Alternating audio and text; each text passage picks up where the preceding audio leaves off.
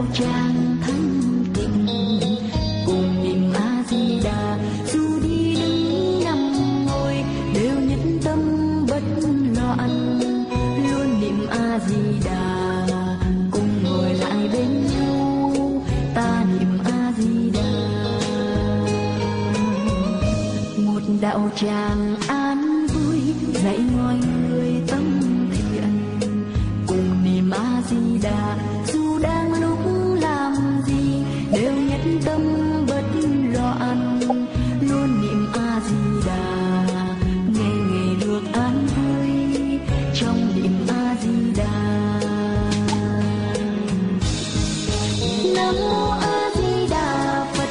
Nam mô A Di Đà Phật cho chúng con vượt qua, thân không mang bao tật bệnh, tâm không còn yêu phiền. Sống trong niềm an lạc, ngày đêm được Di Đà. Đạo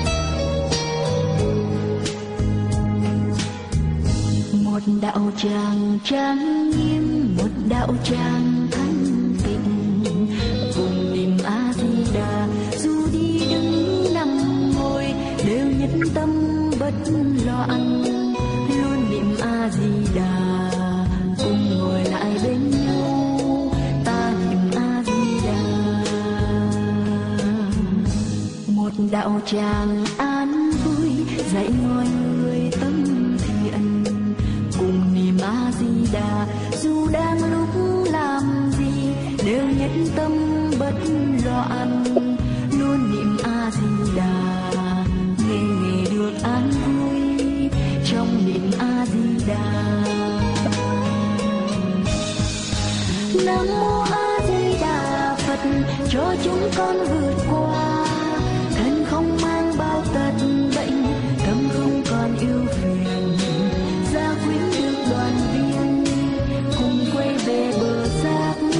Sống trong niềm an lạc, ngày đêm niệm Di Đà.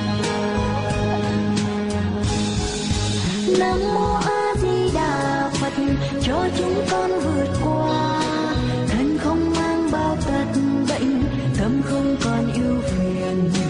Gia quyến được đoàn viên, cùng quay về bờ giác, sống trong niềm an lạc.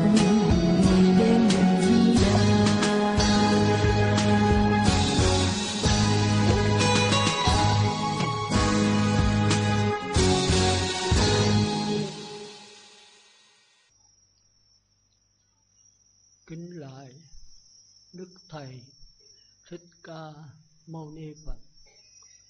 Mô Phật, về hôm nay cũng có duyên lành về Phật pháp, mà cũng là ngày hai mươi lăm tháng tư, thì cũng có ni trưởng tại chùa Phước Thành đây có nhã ý thỉnh tôi đến để trao đổi cùng quý vị trong khóa Phật Thất hôm nay về pháp môn Tịnh Độ. Vậy trước khi đi vào bài giảng, tôi cũng xin cầu chúc cho pháp hội của chúng ta cũng như toàn thể pháp giới chúng sanh đều chóng vãng sanh cực lạc và thành Phật đạo. Nam mô A Di Đà. Thì trước khi đi vào bài giảng, tôi xin nói sơ về những cái điểm quan trọng của pháp môn Tịnh Độ. Đúng rồi, hôm nay tôi tính trả bài đấy. Thì thường thường là khóa Phật Đất đây tôi tới hai ngày, một ngày đầu giảng, ngày sau là trả bài. Nhưng bữa nay đi thẳng quá, thấy Phật tử mới nhiều, Phật tử cũ cũng có, thì trả bài chắc quý vị hơi hơi xa lạ một chút, hơi ngớ ngẩn một chút. Bây giờ pháp môn Tịnh Độ là pháp môn dễ tu, dễ chứng, nhưng khó hiểu.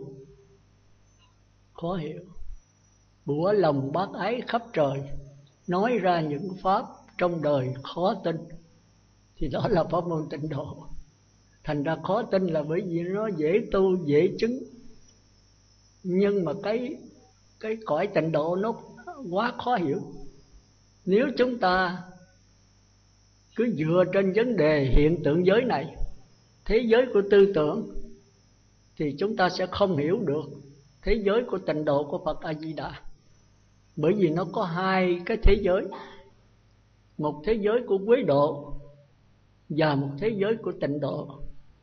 Thế giới quế độ là thế giới của tư tưởng, thế giới tịnh độ là thế giới của trí tuệ. Mà trí tuệ thì tư tưởng không thể dối tới được, nghĩa là không hiểu được nó. Nói rằng thế giới tịnh độ là chơn thì không đúng, mà nói rằng thế giới tịnh độ là vọng thì cũng không đúng. Nó là chơn vọng hòa hợp. Còn thế giới quế độ chúng ta đang ở đây thì hoàn toàn là vọng. Đó, thì chư Phật tử tất cả phải hiểu cái đó.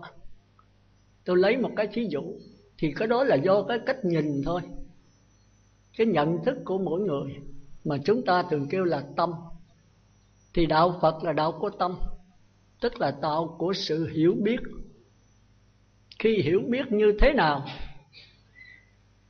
thì chúng ta ở địa ngục, ngạ quỷ, súc sanh, Atula. Và khi hiểu biết như thế nào đó thì chúng ta sẽ ở cõi người, cõi trời dục giới, sắc giới và vô sắc, tức là bốn đường ác và bốn đường thiện. Còn khi cái hiểu biết cao hơn nữa thì chúng ta sẽ là nhập lưu, nhất vãng lai, bất lai, a la hán, bốn tầng thánh. Còn hiểu biết cao hơn nữa chúng ta sẽ là Bích Chi Phật, Bồ Tát và chư Như Lai. Thành ra có bốn cách hiểu biết, bốn cái cách nhìn. Nhưng mà bốn cách này nó là một thực tại thôi, mà có bốn cách nhìn. Thì hôm nay cái thời gian rất ngắn, tôi tính giảng một tiếng rưỡi thôi. Còn để nửa tiếng là trao đổi Phật tử, tức là hỏi đây, trả bài đây, trả bài những cái bài giảng, cái giảng của tôi coi quý sư hiểu sao. Tức là tổng chi là hai tiếng đồng hồ đấy, chỉ giảng tiếng rưỡi thôi, còn nửa tiếng để chúng ta trao đổi với nhau. Thì tôi lấy một cái thí dụ thôi để chúng ta cố gắng suy gẫm. Thí dụ như quý vị đi ra biển thì chúng ta kêu danh từ biển, nhưng mà trên biển nó có những cái lượng sống, lượng sống xấu, lượng sống tốt, lượng sống ác, lượng sống thiện. Thì cái lượng sống này nó phải nương vào cái dòng nước biển để nó phát hiện. Khi nó có tướng rồi thì người ta kêu là sống, chứ không ai kêu là dòng nước biển bao giờ. Còn nếu dòng nước biển thì nó trôi chảy mà nó không có, không có tướng. Khi có tướng thì kêu là sống. Mà nếu cái tướng xấu, tướng địa ngục, tướng ngạ quỷ, súc sanh, Atula, thì đó kêu là tướng của bốn đường ác. Tức là nó có những cái suy nghĩ, những cái tư tưởng đê tiện, hèn hạ, tức là chiếm hữu bên ngoài. Thí dụ người đó thích sắc, tài, danh, lợi, ăn uống, ngủ nghỉ, thích sắc thinh hương vị xúc pháp, thì do cho cái sắc thân này, đó là lượng sống đê tiện, hèn hạ, xấu xa. Thì cái sống này nó nương vào đâu? Nó phải nương vào dòng nước biển, thì là cái cõi hiện giờ chúng ta đang ở. Trong sắc thân này có đủ hết rồi, bây giờ chúng ta mới dùng pháp đối trị, đè nén, cải sửa. Thành ra chúng ta nghe tất cả tôn giáo đều nói rằng tu là sửa. Thì dầu Thiên Chúa, dầu Tin Lành, dầu Đạo Phật, dầu cho tu tiên, dầu cho Khổng Tử, thì cũng lấy cái sửa làm gốc, tu là sửa, cải sửa. Nhưng mà dừng ở đó thì là đạo trời, đạo người, chứ không phải đạo Phật. Từ cái sống ác, sống đê tiện sửa ra sống thiện, sống tốt, sống lành. Thành ra chúng ta thấy hệ ác thì cải sửa thành thiện, hệ xấu cải sửa thành tốt, hệ quấy cải sửa thành phải. Đó là cái cuộc sống hàng ngày của chúng ta. Nhưng nếu chưa đi sâu vào trong đó nữa, nếu chúng ta cải sửa là chúng ta bỏ cái xiềng sắt, xiềng sét để đổi qua cái xiềng vàng, thì nó vẫn là xiềng thôi, mặc dầu là nó quý giá. Thành ra sái sử Siddhartha sau khi mà ra đời rồi đó, thì Ngài đi bốn cửa thành, Ngài thấy cái già, cái bệnh, cái chết, thì Ngài thấy đau đớn cho, cho con, con người. Sanh ra để rồi già, rồi bệnh, rồi chết. Mà hễ già rồi, chân mỏi gối dùng, da nhăn, má bạc, rồi khổ quá rồi khóc. Rồi bệnh cũng vậy, đau đớn rồi khóc, rồi chết. Có người không chịu chết để rồi đau đớn rồi chết. Ngài mới đi tìm con đường chấm dứt già bệnh chết. Thì chúng ta thấy vua Tịnh Phạn đâu có cho đi, thì Ngài nói là nếu ba dạy, cha dạy con cái gì con cũng xin nghe theo, nhưng mà cha thỏa mãn cho ba, cho con ba điều kiện thôi. Thì vua cha nói bất cứ cái gì mà cha có thể thỏa mãn cho con, cha đều làm được hết. Cuối cùng Ngài xin là cho con trẻ mãi không già, cho con khỏe mãi không đau, cho con sống hoài không chết. Thì vua Tịnh Phạn nói cha còn nằm ở trong đó nữa, cha không có thể giúp cái đó được. Vậy thì cha phải cho con đi tu, con sẽ tìm thấy cái không già, không bệnh, không chết. Chừng đó con trở về giúp đỡ cho cha và tất cả quan quân thần dân để thoát khỏi cái già bệnh chết này. Thì Tịnh Phạn làm sao cản được, rồi cuối cùng Ngài phải ra đi thôi. Và cuối cùng Ngài trở về, Ngài nói nếu con tìm được con trở về gặp cha, còn không được là vĩnh viễn cha con không còn gặp nhau nữa. Rồi cuối cùng Ngài trở về, thì đã rằm tháng tư là Ngài Phật đản, Ngài đản sanh của Thái tử Siddhartha. Mà thật ra cũng là Ngài đản sanh của quý vị. Nếu quý vị muốn trả ơn Đức Phật là các vị, quý vị cũng là Phật đản nữa mới được. Tức là quý vị phải tìm thấy không già, không bệnh, không chết. Thì hôm nay tôi muốn nói về vấn đề đó, nhưng mà trong cái thời gian ngắn ngủi là không nói được. Thành ra quý vị phải tu, đầu tiên là cải sửa từ những cái sống ác, sống đê tiện, với sự cải sửa và sống thiện, sống tốt. Nhưng mà vẫn là sống, tức là vẫn mang cái xiềng thôi. Cõi trời giàu là hạnh phúc sung sướng cách mấy thì hết phước cũng luân hồi thôi. Thành cái lối tu đó thì người ta giảng rất nhiều, tôi nói tóm lại thôi. Tức là tu bằng cách định, kêu là chỉ, đè nén nó xuống, và pháp quán vô thường, vô ngã, khổ đau. Nếu giảng hai cái này thì phải bốn tiếng, sáu tiếng mới rõ. Nhưng mà tôi chỉ nói sơ thôi. Hôm nay tôi muốn nói về pháp môn tịnh độ. Tại sao có cái pháp môn tịnh độ này, giờ nó quý quá cỡ nào, nó quan trọng cỡ nào. Trong cái thời buổi mà vật chất tăng lên ngút đầu, trong thời buổi mà căn cơ chúng ta mà phước thì mỏng, mà nghiệp thì dày, thì không còn pháp môn nào hơn cái pháp môn này, tịnh độ này hết. Nhưng mà tại sao vậy? Thì hôm nay quý vị phải hiểu cho nó rành. Hiểu rành rồi đó thì các quý vị là không có ai bác quý vị về pháp môn tịnh độ được nữa. Nhưng mà trong cái thời gian ngắn là không được. Tôi chỉ giảng đại khái cho quý vị về suy gẫm. Rồi mai ra chúng ta gặp nhau ba, bốn, năm, bảy lần nữa thì chúng ta mới đi sâu vào cho nó rõ ràng hơn. Hôm nay cho quý vị có một cái khái niệm thôi. Bây giờ chúng ta trở lại. Đó thì sau khi mà Thái sử Siddhartha đi tu rồi sáu năm khổ hạnh cho tới độ chết giấc, thì khi tỉnh dậy Ngài thấy là không tìm được cái giải thoát. Rồi Ngài đi tìm đạo, mấy ông quốc đầu là ông Phất A-la-la dạy cho Ngài cái vô sử xứ, thì nó tương tự như là A-la-hán, nhưng mà nó nó thuộc về dỗm. Bây giờ người ta kêu là đồ nhái đó, nó giống mà không phải. Thì chỉ có Thái tử và ta mới thấy cái này không đúng. Thì đi qua ông quốc đầu Long Phất dạy về phi tưởng, phi phi tưởng, nó tương tự như Như Lai. Thì cái này cao quá rồi. Nhưng mà Thái tử Siddhartha nói cái này cũng không phải, không phải Như Lai thiệt, mà là Như Lai dỗm, là đồ nhái thôi. Thì mấy vị đạo sư nào nó hết rồi, Ngài đi kiếm hết Ấn Độ cũng không có. Thì Ngài nói phải, bây giờ mình kiếm ở mình. Đạo có khi ở tại lòng ta, hẳn nhờ định tìm ra, xếp chân ngồi lại kiết già công phu. Thì Ngài ngồi dưới gốc bồ đề bốn mươi chín ngày. Ngài phát nguyện rằng nếu tại gốc cây bồ đề này, dầu máu có khô, xương có mục, mà ta không tìm thấy được cái đạo giải thoát, không già, không bệnh, không chết, thì ta nguyện chết tại đây, chứ nhất định không đứng dậy đi. Và sau bốn mươi chín ngày, khi sao mai vừa ló mọc thì Ngài tìm thấy. Thì bắt đầu từ đây mới có đạo Phật.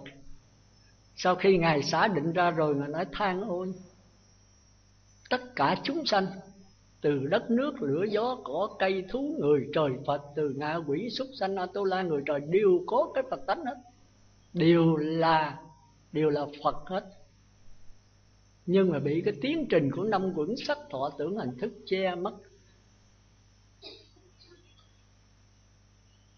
mà bây giờ cái lối tu của Ngài mà tìm thấy đó thì không phải là cải sửa nữa, mà là nhận lại. Bởi vì cái Phật tánh từ xưa giờ, muôn thở từ xưa giờ nó vẫn như vậy, nó không bao giờ mất. Dù Phật có ra đời không ra đời thì nó vẫn vậy. Mà nếu không có nó thì toàn thể vũ trụ này không có gì hết. Tất cả chúng sanh phải nương vào nó để mà phát hiện. Thì nó chỉ là sự nhận lại thôi. Thì trong Kinh Pháp Hoa có nói cái đoạn đó đó. Quý vị mà có đọc Kinh Pháp Hoa thì ở đây Kinh Pháp Hoa chắc nhiều người biết, là cái chàng cùng tử mà đi đi ăn mày đấy, thì gặp cái người thiện kiến thức, nó chỉ là cái hộp hòn ngọc như ý ở trên cái bao áo, ở trên cái chéo áo của ông. Mà nếu ông không nhận được nó thì ông là người ăn mày, còn ông nhận được nó thì trở thành tử vi phú. Mà nhận bao lâu? Nhận từ từ, nhận lai rai, cải sửa để nhận, không có vấn đề đó. Ông nhận là nhận ngay bây giờ và tại đây. Thành cái vấn đề thành Phật là thành Phật lập tức, tu nhất kiếp ngộ nhất thời. Thì cái này nó ngược với cái lối tu từ xưa giờ của chúng ta. Thành hẳn này thấy là không thể giáo hóa được. Tất cả tôn giáo, sáu mươi hai tôn giáo bạn đều tu là cải sửa hết. Rồi thần thánh hóa cái cái Phật tánh này là Đức Chúa, là uh, lớn a a a a a la ha gì đó. Bên nội đạo đều thần thánh hóa thành cái con người, chứ thật ra nó không có con người. Đức Phật Thích Ca cũng không phải là là Phật tánh, ba mươi hai tướng tốt, tám mươi vẻ đẹp cũng không phải là không phải là niết bàn. Đó là cái biểu tướng của niết bàn thôi. Phải ẩn sâu vào đó thấy được. Vì ba mươi hai tướng tốt đó là sống thôi. Nhưng mà nếu nhìn sâu vào trong cái sống đó thì sẽ thấy cái dòng nước nằm trong đó. Nhưng mà nếu mình nhận, nhận sống là dòng nước thì hỏng. Thành ra quý vị nhận cái xác thân này là ta thì quý vị hỏng. Nhưng mà quý vị bỏ xác thân này đi tìm cái niết bàn, không có. Cái đó là cái chỗ khó khăn nhất của đạo Phật. Tôi muốn trình bày cái đó nhưng hôm nay không có đủ thời giờ. Tôi chỉ giảng sơ cho quý vị nắm thôi. Nếu có gặp nhau chúng ta sẽ đi sâu hơn. Đó, thành ra chúng ta thấy trên cái biển đó có sóng, sống thiện, sống ác. Thì chúng ta chính là sống, chúng ta lấy cái sống ác cải sửa thành sống thiện, kêu là chuyển nghiệp. Chúng ta thấy có quá khứ, có hiện tại, có vị lai. Hiện tại là cái quả của quá khứ, vị lai là cái nhân của hiện tại. Thí dụ như tôi trồng cái hột chanh ba bốn năm về trước thì hiện tại bây giờ tôi sẽ hưởng cái quả chanh, chứ không thể quả cam được. Thành ra quý vị gieo cá nhân hồi quá khứ thì bây giờ phải chịu lấy tật nguyền, thiếu thốn, nghèo hèn. Quý vị than thanh rất phận nhưng có quý vị đã tạo ở cái tiền kiếp rồi, một hai kiếp trước. Thì cái giới cái thời gian cái duyên đầy đủ thì nó trổ xác thân bây giờ, phải sanh trong gia đình nghèo khó, đuôi hết con mắt, cụt hết cánh tay. Quý vị than ai bây giờ? Chích mình tạo mình phải chịu. Nhưng mà tất cả tôn giáo bạn hồi xưa không có chịu mà phải cải sửa. Chúng ta kêu là chuyển nghiệp. Chuyển nghiệp bằng thế nào? Nếu mà mình trồng cái hột chanh hồi trước, bây giờ ba bốn năm có trái chanh rồi, cắn một cái ruột, ruột thì chua lét mà vỏ bồ hòn, cắn rồi liền nhả lăn tròn trái chanh. Rồi chúng ta chửi trái chanh là sai. Chúng ta có quyền kiếm một chút đường pha vào cái ly nước chanh thành nước chanh ngon ngọt. Rồi nó nhiều quá sư ơi, con gieo giống bây giờ chanh nó cả mấy trăm mấy ngàn trái, thì đem muối để mà bán vậy sao? Ba năm thì nó thành thuốc, bốn năm, năm năm, mười năm vẫn còn xài được. Thì cái đó tôn giáo bạn kêu là chuyển nghiệp. Mà chúng ta thấy còn khó làm, kêu là từ cái tạp niệm chuyển qua cái nhất niệm. thì cái đó phải tập trung kỹ, mạnh, lâu và sâu. Rồi phải quán cuộc đời là vô thường, vô ngã, khổ đau. Vô thường là gì? Là không bền. Cái vô thường vô ngã quý vị cũng chưa hiểu hả? Giảng cũng phải ba bốn tiếng là, nhưng mà tôi nói sơ thôi. Vô thường tức là cái nhận thức hôm qua khác, hôm nay khác, ngày mai khác.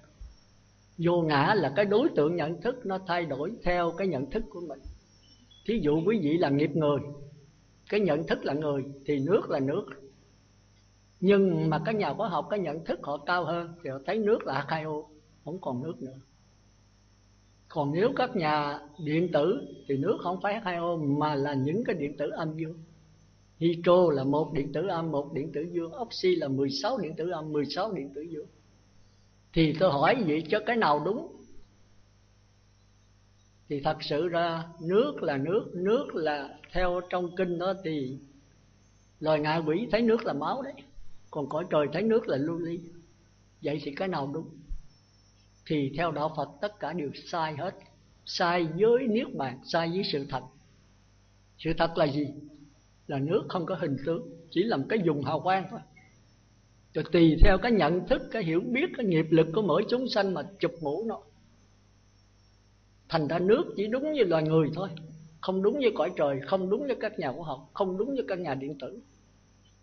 Nhưng mà nếu mình còn mê thì nước vẫn đúng như mình như thường. Ví dụ mà nằm chim bao, trong lúc chim bao thì giấc chim bao vẫn là thật. Không thật sao mình thấy cọp rượt, mình thấy ma nó bắt mình, thức dậy mồ hôi ướt mình hết. Thức dậy thì cảnh không có, nhưng mà mồ hôi vẫn ướt mình, bởi lúc lúc đó là thật. Thì bây giờ quý vị đang chim bao, thì nếu quý vị nói là tôi con không có chim bao, con tỉnh đây sư, nhịn nước đi, quý vị chừng bốn năm ngày là ngủm cô nghèo liền. Còn nếu thật sự quý vị là vẫn giác ngộ thì nhịn nước quý vị vẫn sống như thường. Ví dụ quý vị tu sơ thiền đi, ly dục sinh hỷ lạc, định sanh hỷ lạc, quý vị nhập vào đó một tháng hai tháng quý vị không cần uống nước, không cần ăn uống, vẫn sống như thường. Còn nếu quý vị nhập không được, quý vị là con người thì quý vị phải chết thôi. Phải thấy không? Cái nào không hiểu hỏi. Đó thì Đức Phật ra đời Ngài mới thấy cái sai lầm của chúng sanh. Tất cả tôn giáo, sáu mươi hai tôn giáo đều sai lầm hết. Thì Ngài mới đi tìm cái sự thật. Và cuối cùng bốn mươi chín ngày Ngài tìm thấy. Rồi Ngài định không ra giáo hóa. Ngài nói ôi chúng sanh đã quen cái tập khí là cải sửa. Cái truyền thống ông bà cha mẹ dạy lại là phải cải sửa. Bây giờ mình dạy một cái nhận lại, không có pháp môn, không cải sửa, không lai rai, không từ từ, không có bổn sư, thì chúng sanh nói làm sao tu được. Chúng ta nói tu mà không có thầy là không thể tu được. Không thầy đố mày làm nên. Nhưng mà qua đạo Phật phải không thầy. Do Ngài tự ngộ, không thầy chỉ dạy. Thì tới chúng ta bây giờ muốn nhận một tánh, chúng ta phải tự ngộ để chứ không ai xen vào đó hết. Thành ra cái bát nhã, cái nhìn nó lật hết tất cả những cái tư tưởng về của chúng ta, mà nó lại là sự thật. Chẳng hạn như là nó có nhiều cái nó trớ trêu lắm. Tới mùa Vu Lan sắp tới thì kỳ, mấy kỳ trước tôi đi giảng đó thì quý Hòa Thượng rầy quá trời đi. Thì mùa Vu Lan là người con phải có hiếu với cha mẹ, thì cái đó tôi nói đúng thôi. Nhưng mà không phải đạo Phật. Vì đề mấy cái bản trên ở đạo hiếu, tâm hiếu là tâm Phật, đạo hiếu là đạo Phật. Thì người con là cái ơn cha mẹ rất lớn. Bây giờ Vu Lan tới quý vị nghe đọc cái bài là quý vị chảy nước giải liền, chảy nước mắt liền. Ơn cha mẹ thì lớn còn hơn trời biển nữa. Khi sanh ra thì con nằm bên ráo, mẹ nằm bên ướt gì đủ thứ. Rồi khi mà đứa con bệnh mẹ sức suốt đêm để lo cho con, thì còn cái ân nghĩa nào cho bằng. Cho đến Đức Phật nói một bậc vai cõng mẹ, một vai dắt cha mà đi, thì kiếp này qua kiếp khác cũng chưa trả con ơn cha mẹ cho được. Thì nó đúng chứ không phải là sai. Nhưng mà nó nhỏ hẹp. Nó nhỏ hẹp. Thành ra mấy cái chùa, mấy cái tịnh xá thường tổ chức là con phải đọc cái bài báo hiếu viết rất hay. Nghĩa là quý vị nghe rồi quý vị không thể cầm nước mắt được. Tất cả pháp hội mấy ngàn người đều khóc. Một hàng về ba bốn chục bà mẹ, ba bốn chục đứa con. Rồi một người đại diện mới đọc cái đó, rồi mới dâng quà cho mẹ, gắn cái gì, bông hồng cái áo vậy đó. Gắn vô mẹ rồi ôm mẹ khóc. Ở ngoài khóc náo trọi hết, nước mũi nước dãi tùm lum. Thì tôi cũng khóc thôi, nhưng mà tôi thấy là cái bát nhã thì nó không đúng lắm. Nói về tư tưởng của cái hiếu của người trời thì rất đúng. Thì cái này là tâm hiếu là tâm trời, đạo hiếu là đạo trời. Mà nói là mình bắt chước Mục Kiền Liên, mốt xì gì, không phải Mục Kiền Liên. Mục Kiền Liên cao hơn nhiều. Mục Kiền Liên là không có cha mẹ riêng tư nữa. Tất cả chúng sanh trong sáu đường đều là cha mẹ của ta cả. Bây giờ mình có một cha một mẹ thôi.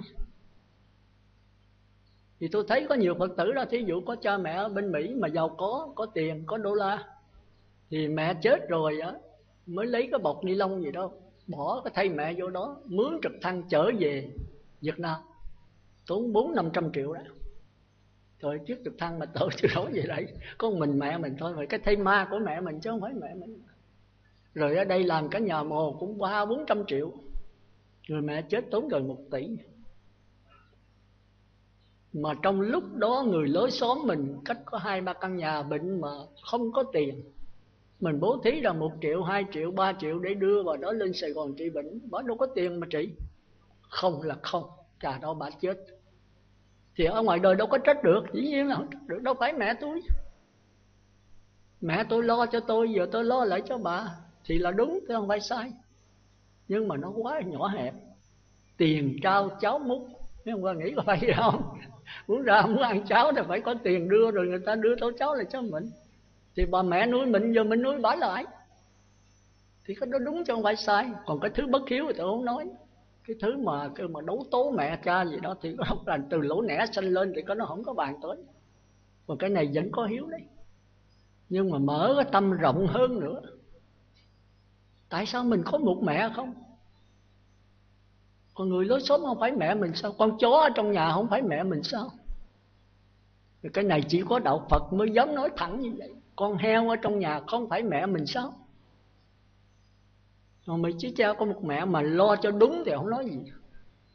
Như mẹ mình hấp hối, bệnh hoạn, còn sống mình lo cho mẹ ăn mặc ở bệnh, đúng. Nhưng mà cái này không khéo thành bất hiếu.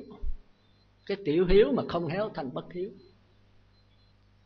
Bởi vì cha mẹ ăn mặc ở bệnh lo cho đầy đủ rồi cha mẹ cũng chết thôi. Thân này giỏi lắm, năm bảy chục năm, tám chục năm rồi cũng chết thôi. Nhưng mà cái linh hồn không chết. Mà nếu cha mẹ mình bây giờ sống đầy đủ hết trơn mà chết làm con súc, con chú, con chó mình chịu không? Mình phải nhìn chỗ sâu như vậy. Thành ra đạo Phật nó có tiểu hiếu là lo ăn mặc ở bệnh mà không khéo thành bất hiếu. Còn cái trung hiếu là lo ăn mặc bệnh mà phải lo về linh hồn của mẹ nữa. Linh hồn của mẹ là sao? Là mẹ chết rồi mẹ phải sanh về cõi trời. Nhưng mà cõi trời mình cũng không muốn. Muốn cha mẹ thành Như Lai thôi. Nhưng mà Như Lai làm sao làm nổi? Thời buổi này làm sao làm nổi? Mấy ông xuất gia như tôi cũng không có thể đắc Như Lai trong kiếp này. Nếu có Phật Thích Ca là tôi đắc đấy. Phật Thích Ca chết rồi. Thành ra quý vị thấy quý vị bây giờ đang trông trên, mà người tu bây giờ cũng đang trông trên, không chỗ nương tựa. Người sơ cơ như tôi là phải có thiện trí thức, có thầy sáng, có bạn lành. Mà thầy sáng là ai? Là Phật. Mà làm sao kiếm được vị Phật trong cái thời mạt Pháp này? Phải mười ngàn năm nữa Phật Di Lặc mới ra đời. Thì nếu mà tôi sanh lợi cũng ba bốn trăm sát thân, thì càng ngày càng xuống, càng ngày càng xuống. Quý vị nào lớn tuổi biết hồi thời trước rất dễ tu, bây giờ vật chất lên ngút đầu, phương tiện rất đầy đủ. Người ta sớm bây giờ vật rất là đầy đủ, tôi có thể nói là thừa thải. Mà chính là cái thừa này mới không tu được. Con người tu mà thiếu thốn cũng không tu được, mà quá dư cũng không tu được. Hồi xưa thì thiếu thốn, bây giờ thì quá dư. Thành ra hưởng thụ không à? Bởi vì quá dư cho nên cái quả địa cầu này sắp cháy, xài quá nhiều. Thành ra thế giới bây giờ họp lại làm sao cứu quả địa cầu này thì cứu không được. Ông bác sĩ Đỗ Hồng Ngọc thì ông nói là trong báo, ông biết ông nghiên cứu đâu, nói là Mỹ nó lên con trăng để nó kiếm đặng nó di dân nó lên đó, lên trên đó gặp Nga ở trên đó trước, cũng tính là kiếm coi sống được. Mà ở trên con trăng không có oxy, không có cây xanh, thì lên đó mà chết. Rồi vài ngày sau gặp cái ông Trung Quốc lên nữa, cũng kiếm để di dân. Rồi vài bữa sau nữa gặp ông Ấn Độ lên nữa, cũng kiếm để di dân. Cuối cùng gặp mặt nhau rồi đầu hàng. Và mấy cái hành tinh khác thì cũng không có sự sống. Rồi mới trở về, mới họp lại với nhau Liên Hiệp Quốc để mong kiếm một cái kế giải thoát, là cứu quả địa cầu này. Thì quả địa cầu đang ô nhiễm, mà nhất là cơ khí hóa, hiện đại hóa, tức là những cái kỹ nghệ, mà kỹ nghệ nặng nhất đó là Mỹ. Nước nó giàu, tư bản giàu. Bây giờ thế giới đề nghị là những cái xưởng đó bớt lại, hay là ngưng ngưng sản xuất luôn. Cái ông Mỹ đâu có chịu. Thôi ôi, nước nó giàu nhất mà bây giờ ngưng sản xuất rồi phải sa thải một số nhân công, rồi nước nó sẽ xuống kinh tế. Ngũ giác đài nó bị sập rồi, bây giờ xuống nữa nó không chịu. Mà không chịu mấy nước nhỏ làm sao chịu. Thôi tiếp tục nữa thì quả địa cầu này không lâu sẽ cháy. Nóng thì nóng bốn mươi mấy, năm mươi mấy độ. Nhiệt độ của mình có ba mươi bảy à. Mà lạnh thì lạnh chết màu, dưới không độ, mười độ, hai ba chục độ, dưới không độ. Còn hạn thì hạn dữ lắm, mà mưa thì mưa lũ lụt luôn. Bây giờ nó như vậy nè. Đề nghị nữa, thế giới đề nghị là yêu cầu quả địa, tất cả các nước trong thế giới này một ngày xài điện, một ngày nghỉ. Không, không có nước nào chấp nhận. Những cái điện đó là ô nhiễm môi trường cũng dữ. Rồi những cái xe hơi, những cái xe Honda mà Việt Nam bây giờ Honda tràn đầy hết, nó phóng những cái cái oxy, những cái than khí, những cái khói đó, ô nhiễm môi trường. Thành nói bây giờ bây giờ đủ thứ ô nhiễm hết. Rồi sản xuất thì càng ngày càng sản xuất nhiều, kinh tế thì giàu. Nước nào kinh tế giàu là nước đó giàu. Việt Nam cũng đang kinh tế cho mạnh để mà người dân sống thừa thải, xóa đói giảm nghèo. Mà càng xóa chừng nào tôi thấy người dân càng nghèo nhiều chừng này. Như ở tỉnh xá tôi mới đầu đó thì ở phường sinh nó có tám chín chục thôi. Năm sau được trăm mấy, năm rồi một trăm năm mươi mấy, năm nay hai trăm mấy. Xóa riết là người nghèo càng ngày càng bóng. Đạo Phật không có xóa nghèo, không có đói giảm nghèo, mà xóa cái lòng tham á. Tôi nghèo mà nếu tôi không tham thì tôi vẫn sống an lạc như thường. Còn mà người giàu có xe hơi, nhà lầu này kia mà vẫn nhảy vào lầu tự tử. Thành ra bây giờ có những vị tiến sĩ, những vị mà uh, Phật học, tiến sĩ Phật học đề nghị tôi thấy trật lắc. Bên bệnh như có có nhiều người, mấy người đó là đại diện cho đạo Phật, đem đạo Phật vào cuộc đời để cứu thế giới bây giờ. Thì có những vị thiền sư nó nói dốc, đạo Phật nào mà cứu thế giới, đâu có cái vụ đó. Nếu nói đạo Phật cứu thế giới thì chúng ta coi lại coi hồi Thái tử Đức Phật Thích Ca Mâu Ni thành đạo, nước Ấn Độ có hòa bình không? Không có. Vua A Xà Thế kéo quân diệt dòng họ Thích, Đức Phật đã cản ba lần không được, cuối cùng nó giết hết dòng họ Thích, không còn một người nữa. Mục Kiền Liên thấy đau lòng, mấy bác mấy người đó bỏ trong bát cái trường mở ra máu không, không còn một mảng. Vua A Xà Thế bắt vua Tần Bà Sa La là cha ruột của mình, đem đi nhốt nhịn đói cho tới chết. Nhốt mẹ trong lãnh cung luôn, mà Di Đề lén vô đó mới là chết đồ trong mình, mới cạo đó cho chồng mình ăn. Ông bắt được, ông đem đi nhốt tính giết luôn á. Mà mấy người quan nói người ta hồi xưa giờ thấy giết cha chưa từng ai giết mẹ, nếu bệ hạ giết là tôi tôi từ chức liền luôn. Mười mấy người, vua A Xà Thế sợ quá mới đem nhốt trong lãnh cung. Và cuối cùng mới có pháp môn tịnh độ hôm nay. Đó là do bà Di Đà. Và thì chúng ta mới thấy là vấn đề khó khăn, tôi nói đại khái vậy thôi à, thì chúng ta phải hiểu đó. Thì vậy thì đạo Phật lúc đó Phật Thích Ca đắc quả đem lại cái gì cho thế giới này? Bây giờ cái quả địa cầu này sắp sụp, ai cứu được quả địa cầu này? Tôi đố quý vị biết không? Ai có thể cứu quả địa cầu này? Quả địa cầu này bây giờ, xưa tôi học thì có ba tỷ, giờ nghe nói sáu tỷ đấy. Nó đầy nhóc rồi đó. Thế giới cực lạc thì không có vấn đề nhân mãn. Nó không phải là thế giới quý độ, nó không có không gian. Nó là một thế giới xuyên suốt. Còn thế giới này có không gian, có mười phương. Thành ra cứ chướng ngại hoài. Hai người gặp nhau mà không tránh nhau lỗ đầu. Còn thế giới cực lạc muốn tránh không tránh, đi xuyên qua nhau cũng được. Vách tường này muốn đi cửa thì đi, không cửa đi qua vách cũng được. Cây cũng vậy, ngoài đó muốn đi tránh cây thì tránh không tránh, đi xuyên qua cây luôn. Bữa nào rảnh tôi sẽ nói cái thế giới tịnh độ nó khác thế giới này sao. Nó không có giống đâu. Thì cái đó để khi khác tôi nhắc cho quý vị nhớ thôi. Thành ra nói đem đạo Phật vào cuộc đời này để cứu quả địa cầu này mà ai cứu được. Có vị thiền sư nói rằng thế giới đang sắp sửa nổ, mà muốn đem đạo Phật cứu độ chúng sanh, đặt vấn đề đem đạo Phật cứu độ chúng sanh là lập cái nền tảng cho chiến tranh thêm. Không giải quyết được mà càng bế tắc thêm. Như vậy thì giải quyết làm sao? Ai giải quyết được đấy? Đạo Phật không giải quyết được thì ai giải quyết được? Ai quý vị biết không? Chính quý vị. Mỗi người chúng ta có thể giải quyết cho quả địa cầu này. Chúng ta nói trời ơi, sáu tỷ mà con là một hột cát trong đó mà ăn thua gì sư? Chính một hột cát này mới quan trọng đấy. Phật Thích Ca là cái gì?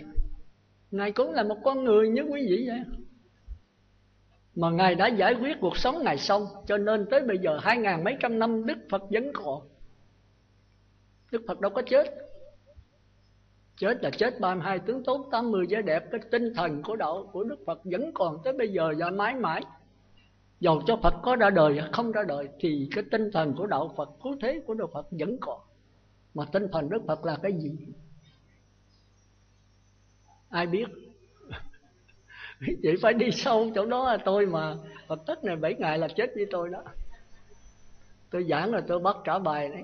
Phải là động não một chút chứ làm biến quá. Tôi giảng bài không dễ đâu. Giảng rồi là trả là tôi giảng tiếp, mà không trả thì tôi quê. Quý vị phải làm việc với tôi. Chứ do mình tôi thì dễ thôi. Mà không lẽ giờ tôi giảng sanh về mình. Quý vị chết hết còn mình tôi tôi không sống đâu. Thành ra một người mà thành đạo rồi đó ảnh hưởng tới cả chẳng những quả địa cầu này mà vô số quả địa cầu nữa. Đức Phật đắc quả rồi tới bây giờ vẫn còn. Còn cái gì? Còn cái niết bàn. Còn cái con đường của Ngài để lại. Mình đi con đường đó là mình thành Phật bằng với Phật Thích Ca. Chứ đâu phải cái quả Phật Thích Ca là dành riêng cho Thái tử Siddhartha, không có vụ đó đâu. Thì Đức Phật sau khi đắc quả Ngài nói đó, ta là Phật đã thành, các con là Phật đang thành và sẽ thành. Chứ cái quả Phật không phải là ta nắm riêng một mình, mà nói là của vũ trụ. Nếu ai chịu tu theo cái lời Ngài dạy thì sẽ hòa bình. Mà khi mình hòa bình thì sao? Thì thế giới cả vũ trụ đều hòa bình. Bên Khổng Tử không có nói đó. Dục bình thiên hạ thì tiên tề trì quốc, dục tề kỳ quốc, thiên trị kỳ gia. Dục trị kỳ gia, tiên tu kỳ thân. Dục tu kỳ thân thì thiên thành kỳ ý. Dục thành kỳ ý, thiên chánh kỳ tâm. Là thành ý, chánh tâm, tu thân, tề gia, trị quốc, bình thiên hạ. Nếu mình xong rồi mới đi độ người khác được. Nếu mình xong thì cả thế giới đều xong. Dầu thế giới này có chiến tranh, có ngập lụt, có máu lên cả thước thì một vị A Lán vẫn thấy hòa bình như thường. Vì có đời này là không thiệt. Nhưng mà mình chưa đắc, mình thấy nó thiệt. Thì mình đã tham dự vào vấn đề hỗn loạn của thế giới này. Chúng ta thấy Đức Phật hồi sanh ra đời Ngài đắc quả, Ngài đâu có khổ. Ngài cũng sống như tất cả mọi chúng sanh, là mọi chúng sanh khổ nhưng mà Ngài không hề khổ. Một vị A-la-hán là không bao giờ khổ. Chúng ta đừng thấy thì Mục Kiền Liên bị ngoại đạo nó đánh rồi tới chết thì chúng ta tưởng Mục Liên Lộ không có khổ đâu. Nhưng mà chúng ta thấy gì chúng ta khổ. Khổ là tại cái hiểu biết mình sai, phải không? Phải vậy không? Bây giờ tôi hỏi quý vị không, thì bây giờ trong cuộc sống này cái gì làm mình khổ đau nhất? Thì thường thường đó là có hai cái ngoài đời người ta hai cái, một là sắc đẹp, hai là tiền bạc, phải vậy không?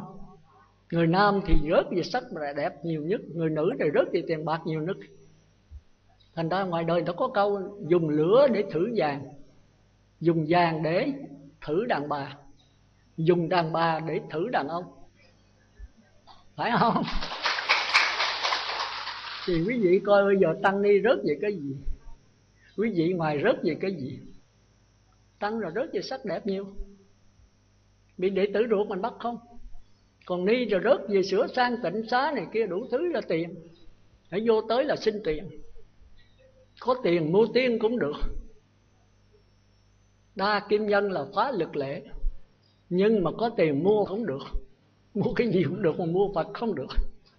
Vậy thì Phật phải khác làm sao? Cái gì phải hiểu cái chỗ đó, phải hiểu cái chỗ đó. Thành ra ngoài thường thường theo cái thế tục có cái nhìn sai lầm. Tôi mà tham tiền là tại tiền, ác nghiệt chi mi lắm đứa tiền, mi làm nhân loại quá là điên, mi tô nước mặt đen thành trắng, mi khiến nhân tình thẳng quá xiên. Mình thấy thì đúng, mà theo đạo Phật cái nhìn của Bát Nhã sai. Phải tiền không? Phải tiền làm cho mình tham không? Phải sắc đẹp làm cho mình tham không? Cho nó vũ vô kiềm tỏa năng lưu khách, sắc bất ba đào dị nghịch nhân, mưa không chìa khóa mà cầm chân khách, sắc chẳng sống to lại đấm người, sắc làm cho đấm người, phải không? Nhìn theo ngoài đời thì đúng nhưng mà sai, theo đạo Phật là sai. Chúng ta nói ông Anan bị ma lăng già bắt, thì thường thường như vậy. Người tu người người tu là tăng sĩ thì có chừng ma đăng già, nhưng mà làm sao ma đăng già bắt được? Mình bắt ma đăng già thì đúng hơn, phải không? Mình tham tiền thì đúng hơn, chứ tiền nào là mình tham? Nếu mà tiền làm tham thì Đức Phật cũng vẫn tham tiền như thường. Còn nếu sắc đẹp mà làm cho mình si di thì Đức Phật cũng vẫn mê gái như thường, phải không? Thì tại mình chứ, mình nói là coi chừng người nữ bắt mình, chứ thật sự mình bắt người nữ. Mình là trưởng phu mà, tất cả gì nào biểu diễn là mình thấy mình mê thôi. Thành ra quý vị phải hiểu sâu xa chỗ đó. Chính mình ham tiền chứ không phải tiền ra mà làm cho mình ham. Chính mình ham sắc đẹp chứ không phải sắc đẹp làm cho mình ham. Mà tôi đố quý vị cái gì làm cho mình ham tiền, cái gì làm cho mình mê sắc? Tôi đố quý vị biết á. Ban đầu quý vị thì đổ về tiền, đổ về sắc đẹp, thì tôi vạch ra quý vị thấy là sai. Quý vị thấy Mục Kiền Liên không? Ngài đi bác gặp bà Liên Hoa Sắc, bà này đẹp lắm nha. Bà có hai đời, hai đời chồng. Chồng trước đó thì lấy mẹ ruột, bà chán nản bà bỏ đi, âm thầm bỏ đi. Đi chợ rồi về thấy mẹ mình ăn nằm với chồng mình. Mẹ ruột đó, bà mẹ cũng rất đẹp, bà, hai mẹ con rất là đẹp. Bà âm thầm bỏ đi. Đi rồi gặp cái ông triệu phú đó, vợ vừa chết và đi bán từ nước này qua nước khác. Thấy cổ ngồi bên lề đường mới ghé vô, thấy bà này đẹp quá, mới hỏi hai và xin chở cổ. Thì cổ bây giờ đi, đi đâu giờ, sẵn hôm nay đi chở. Thì lên trên xe ngồi hai người nói chuyện với nhau, rồi cái thấy ông này bị chồng chết, ông này mới ngỏ ý muốn cưới cổ làm vợ, cổ đồng ý. Tức là về mà cái gia tài của ông này rất là đồ sộ, lớn quá trời. Cổ về cổ quản lý gia tài, thì ông chồng này thấy tội nghiệp cái cô Liên Hoa Sắc này, về phải quản lý gia tài quá lớn, cổ mệt. Thì mới đề nghị với Hoàng Liên Sách là kiếm một người thiếp. Thiếp tức là ta kêu là vợ bé đấy. Thì bà Liên Sách đầu không chịu, nhưng sau này thấy ông chồng mà nói có lý, thì về bà cũng làm lớn thôi. Thì mấy người này là người hầu của bà, thì chịu. Chịu ông chồng mới dẫn về một cô gái chừng mười sáu mười bảy tuổi rất là đẹp. Thì hai người hiếp nói cô này rất là dễ dạy, thì theo bà Liên Sách. Bữa đó bà mới bắt chí cho cái... cái cô vợ bé này. Thì bà thấy trên đầu có một cái thẹo, bà mới hỏi Người này mới nói, rồi đó mẹ con đó thì con đương làm ấy đó, mẹ con mới xắt đồ ở trên cái thớt, cái dao nó rớt xuống đây là đổ lỗ máu đầu thì mới có cái thẹo đó. Bà nghe bà xanh máu mặt hết. Cái đó chính là bà làm rớt cái lao xuống đầu đứa con mình. Bây giờ mình lại lấy chồng mình, lấy con ruột của mình, bà khổ quá. Bà khổ, lấy cuộc đời sao mà khổ. Người đàn ông gì mà ác nghiệp quá. Hồi trước thì là chồng của mình lấy mẹ ruột mình, bây giờ chồng của mình lấy con ruột mình. Bà mới âm thầm, đứa con đâu có biết, âm thầm bà bỏ nhà bà đi. Bà đem theo một số tiền rất lớn, giàu lắm mà. Thì bà tới cái dòng sông đó, bà tính tự tử, khổ quá. Bà dòn cái mặt xuống dòng nước, bà thấy mình đẹp quá, mình còn đẹp quá trời đi, mình tự tử. Ủa, tại sao mình không đem sắc đẹp này quyến rũ mấy thằng đàn ông, hại cho nó chết luôn. Nó đã lấy mẹ mình, nó lại lấy con ruột mình, bây giờ mình phải trả thù nó. Bà mới đem số tiền mua một cái khu vườn thật là đẹp.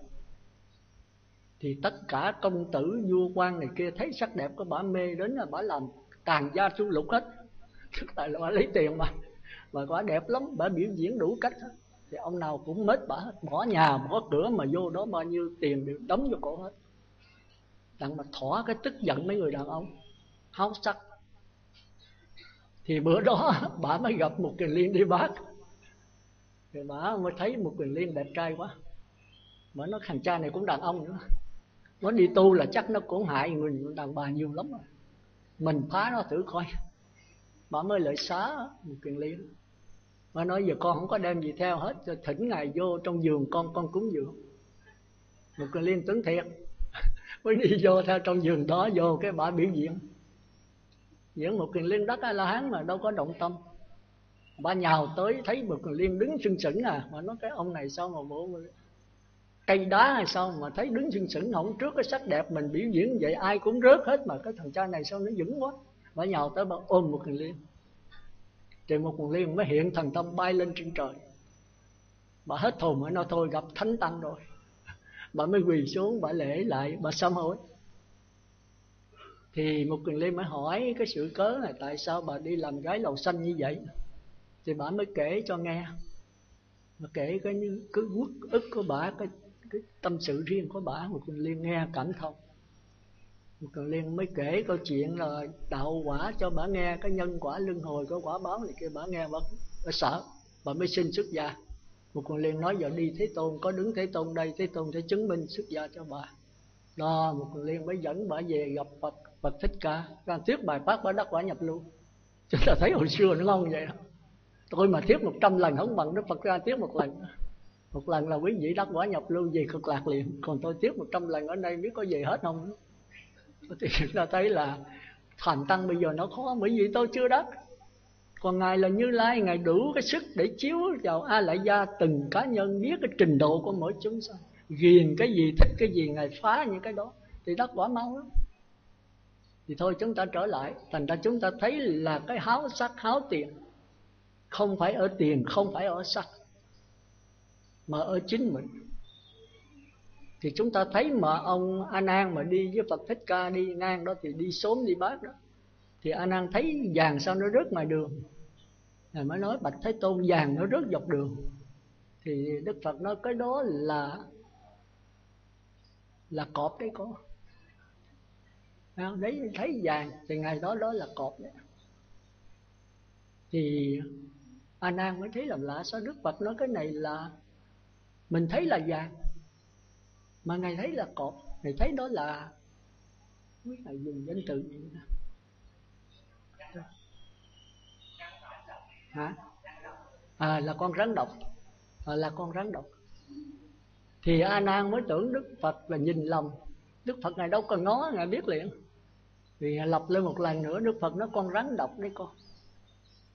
Rồi ngài bốc lên ngài coi thì ngài thấy vàng, ngài tẩy xuống, ngài nói Bạch Thế Tôn vàng thiệt. Đức Phật nói con rắn độc. Bây giờ ông mới hiểu. Nói, thì sao mấy người đi đường mới là lượm mấy cái đó, sao bị bắt?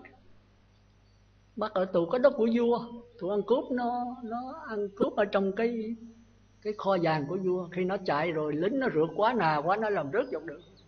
Thì cái, cái vàng của vua sao nó có cái cái ấn dấu Thành ra vua mới ra lệnh mấy cái tiệm bán vàng đó mà thấy cái ấn dấu đó là phải giữ cái người đó lại.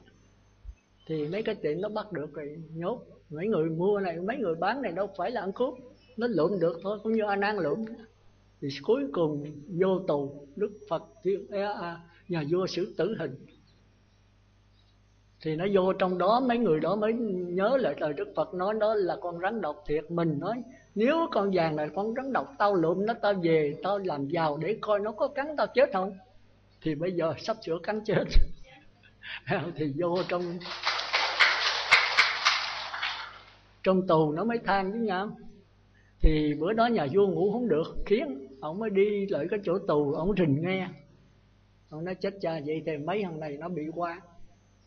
Sáng ông mới đi kiếm Đức Phật, ông hỏi, Đức Phật mới xác nhận. Đức Phật xác nhận mới được tha đấy. Rồi chúng ta thấy là cái vàng nó nguy hiểm vậy đó. Nhưng mà chúng ta nói vàng làm cho mình tham, thì đó nói theo đời thôi.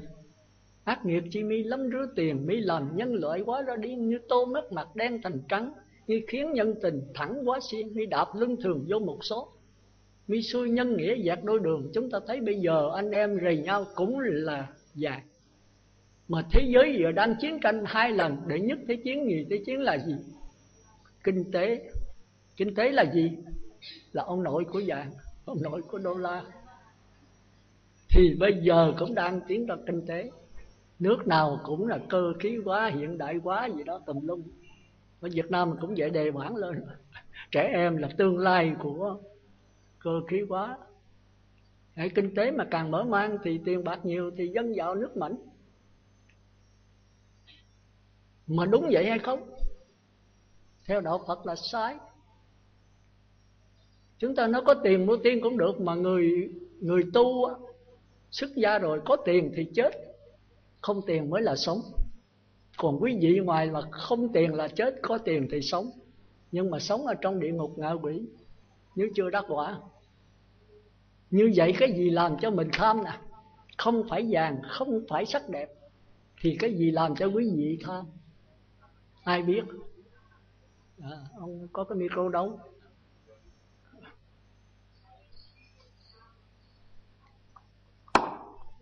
Nam mô A Di Đà Phật. Đã bạch uh, thượng tọa giảng sư, theo uh, đệ tử nghĩ là tất cả vạn sự do tâm tạo. A Di Đà Phật. À, vậy cho anh tròn phó tay, khoan khoan khoan, tầm đó do tâm, mà tâm nào mới được chứ, ông có bao nhiêu cái tâm? Và tất cả trên cái vũ trụ nhân loại này là nhiều tâm là do mình. Mà nói xa thì tất cả là cả thế giới mình, đôi còn tất cả chúng ta, tất đó là có thượng tọa. Ông có bao con... nhiêu thứ tâm ông nói tôi nghe coi. Dạ, dạ thầy tâm. Dạ bạch thầy, nếu mà muốn mổ xẻ như thế đó thì các đệ tử cũng không có thông suốt lắm, nhưng mà thực tế thì có bốn cái thấy... tâm thôi. Dạ. Một là sát thân là chưa có dạ. cái biết. Dạ, cũng như có ba những cái câu bằng chứng nói như thế này. À, như lòng biển cả bao dung chứa muôn rác rến lạ lùng vẫn xanh. Cái đây là tượng trưng cho chữ tâm. Dạ. Ừ, thôi được, ngồi xuống đi. Cho anh tròn phó tay đi. Thì theo đạo Phật đó, chúng ta có bốn cái tâm. Một là sắc thân thì chưa có cái tâm, nghĩa là chưa có cái phân biệt, chưa có cái biết. Hai là cảm giác, là cái biết mà chưa phân biệt, tức là cảm giác dễ chịu, khó chịu, không dễ chịu, không khó chịu, chứ chưa có sự phân biệt. Cái thứ ba là tư tưởng, cái anh này mới là độc đáo, anh phân biệt. Cái thứ tư là ý chí, tính toán đắn đo quyết định để hành động tạo nghiệp, cái này chúng ta kêu là nghiệp, tức là thức thứ bảy. Còn thức thứ tám là cái kho chứa tất cả kinh nghiệm, kiến thức, ký ức, kỷ niệm, tội phước. Chúng ta có bốn cái tâm. Cái tâm đầu là cảm giác, có cái biết mà chưa có sự phân biệt, kêu là năm thức đầu. Cái tâm thứ nhì là tư tưởng, là thức thứ sáu. Nó mượn cái óc để phát hiện, tức là phân biệt, phải quấy tốt xấu, đặt tên thịnh si, dinh nhục, lợi hại là do cái anh thứ sáu này. Rồi anh thứ bảy là anh thứ sáu đề nghị, rồi ảnh lựa chọn đắn đo, có lợi cho cái linh hồn, cho cái a la gia của ảnh. Ảnh quyết định sai năm cái thức đầu, hành động tạo nghiệp. Còn cái anh chủ ở trong là cái kho chứa tất cả kinh nghiệm, kiến thức, ký ức, kỷ niệm, tội phước thì chứa trong cái kho đó. Như vậy anh nào quan trọng nhất? Anh cảm giác quan trọng hay anh tư tưởng quan trọng hay anh ý chí nghiệp quan trọng hay anh a lại gia thức, kinh nghiệm, kiến thức quan trọng? Cái nào quan trọng? Ở trong mấy ông mấy bà đó, bữa nay tôi mổ xẻ hết, tôi khui ra hết đó. Mấy ông mấy bà chẳng biết gì về mình hết. Ý chí nó quyết định hành động, nhưng mà sự phân biệt cho rõ ràng thì chính là tư tưởng. Ý chí là cái anh ngu nhất trong các anh em này. Thành ra trong duy thức nó bác cá đệ binh nhất, cá si, như hữu nhất, cá tối linh ly. Trong tám anh em nó có một anh ngu si nhất, đó là anh ý chí. Tôi hỏi quý vị ha, bây giờ ông vua là cái kho chứa tất cả gian sang, gấm dốc, vàng bạc, khí giới này kia đủ hết, là cái kho thôi. Anh đại tướng là anh nghiệp, tức là thức cái bãi ý chí, nó rành ở trong kho cái gì hết, nhưng mà nó không có không có sự phân biệt. Thì cái anh quân sư là thức thứ sáu tư tưởng đó mới phân biệt. Nhưng mà muốn phân biệt thì phải có số vốn kinh nghiệm kiến thức, mà số vốn này là do ông vua ổng chứa, mà moi trong cái số vốn này ra cung cấp cho ảnh, đó là anh đại tướng nghiệp thức thứ bảy. Rồi bắt đầu nó có cái đó nó mới bắt đầu tạo ra tam giới, nó là anh kiến trúc sư, nó vẽ tùm lum hết trơn á. Rồi nó mới đưa lại cho ông đại tướng, nói vậy vậy anh phải làm như thế này, anh làm cái này để có lợi cho ông chủ anh, tức là cho cái ai lại gia kinh nghiệm kiến thức anh sẽ dồi dào thêm. Nhưng mà anh xuống địa ngục à, ông chủ anh sẽ bị sa đọa. Thì cái ông mặt ma nói được, miễn là có lợi cho ông chủ tôi thôi, xuống địa ngục cũng được. Nó hành động liền. Thành ra cái anh đại tướng này là đại tướng mặt đen. Rồi bây giờ cái anh thức thứ sáu nó lựa chọn, nó nói cái này có hại cho ông chủ anh à, nhưng mà anh chủ anh sẽ tiến tới niết bàn đấy, sẽ đi tới con đường thiện đấy. Nó nói không, không làm. Nếu có hại cho ông chủ tôi mà bây giờ thành Phật bây giờ tôi cũng không thèm. Thành ra cái anh thức thứ bảy này là cái anh ngu si. Thành đã đắc quả hay không là do anh thức sáu, tức là anh Tề Thiên. Chúng ta thấy Tây Du Ký ai có đọc là anh Tề Thiên là quan trọng hơn hết. Giải thoát luân hồi sanh tử cũng chính là anh Tề Thiên, mà xuống địa ngục ngạ quỷ súc sanh cũng chính là anh Tề Thiên. Còn cái anh Sa Tăng là cái anh nghiệp thức thứ bảy, là chỉ có ôm ông Tam Tạng là kinh nghiệm kiến thức thôi, chứ ông không biết cái gì hết. Ông là cái chĩa ba tham sân và si. Thành ra chúng ta thấy trong cuộc sống này chúng ta luân hồi sanh tử là do thức thứ sáu, do tư tưởng chúng ta. Thí dụ gặp tiền đi, sở dĩ mình tham là do tư tưởng. Mà tư tưởng kỳ nào mới phát hiện mấy ông bà biết không? Khi nào tư tưởng phát hiện? Không biết, của mình đó mình không biết. Khi nào sáu căn tiếp xúc với sáu trần, con mắt tôi thấy được cái vàng thì nó vô trong cái dây thần kinh, thần kinh mới cảm thấy dễ chịu. Đó là cảm giác chưa có phân biệt. Rồi bây giờ tư tưởng mới phát hiện. Mà tư tưởng phát hiện là phải trong ai lại gia ở vàng quý lắm, có nó sẽ có tiền, có nhà lầu, có xe hơi, có đủ thứ, mua tiên cũng được. Thì chính anh tư tưởng này đưa ra thì bắt đầu mới có hành động. Phải thế không? Khi... Khi tôi thấy một cái sắc đẹp thì biết là cái này người khác phái, đẹp quá trời đẹp đi, mình người đó, bây giờ mình thích thú người này, bây giờ làm sao chiếm hữu, thì tư tưởng mới bắt đầu phát khởi. Khi bị một người nào chửi mình thì mình mới phân biệt là có người chửi, tôi bị chửi và có tiếng chửi quá tục, tất cả người ta đang ngó mình, mình xấu hổ vô cùng. Bắt đầu cái sự sân mới có. Không có tư tưởng là không có cái sân. Thành ra nguyên nhân chính của sự đau khổ cuộc sống này chính là tư tưởng. Thành ra Đức Phật chỉ nắm cái tư tưởng dạy dỗ chúng ta chuyển hóa cái tư tưởng này thành trí tuệ, thì cái sự luân hồi sanh tử, cái sự đau khổ này mới chấm dứt. Nhưng mà muốn chấm dứt luân hồi sanh tử này đó thì chúng ta thấy nó còn cái vấn đề lang thang. Từ xưa giờ tất cả tôn giáo đều biết nguyên do là do tư tưởng, nhưng mà làm sao chấm dứt tư tưởng? Thì từ xưa giờ dùng hai pháp môn, một là đè nén, kêu là chỉ hay là định. Nam mô A Di Đà Phật một, Nam mô A Di Đà Phật hai, rồi niệm Phật khỏi đếm, rồi cái tiếng niệm Phật nhập tâm. Ly dục sanh hỷ lạc, định sanh hỷ lạc, đè nó xuống. Thì lấy cái xiềng vàng đè cái xiềng sắt xuống, lấy đá dằn cỏ. Đá dằn cỏ, cỏ chết không? Nó ngủ ngầm ở đó, nó chờ đợi khi nào cục đá bị bật lên là nó mọc tốt hơn nữa. Lấy cái xiềng vàng đè cái xiềng sắt xuống, thì cái xiềng sắt tiêu không? Không, mà bị hai cái xiềng. Cái xiềng vàng ở trên, cái xiềng sắt ở dưới. Dục trừ phiền não trùng tăng bệnh. Muốn trừ phiền não không hết phiền não mà thêm hai bệnh. Một cái bệnh phiền não ác, một cái bệnh phiền não thiện. Thiện phải là phiền não không? Phải không? Quý vị nói bây giờ, thí dụ đi, bây giờ có người chửi quý vị, con nó chửi mình, thì mình sân. Mà tại sao mình sân? Mình nghĩ rằng nó là con mình, mình sanh đẻ nó, mình nuôi nó cho tới lớn, hôm nay nó dám chửi mình, thì cái tư tưởng này làm mình sân. Chứ không phải con chửi mà sân. Phải thế không?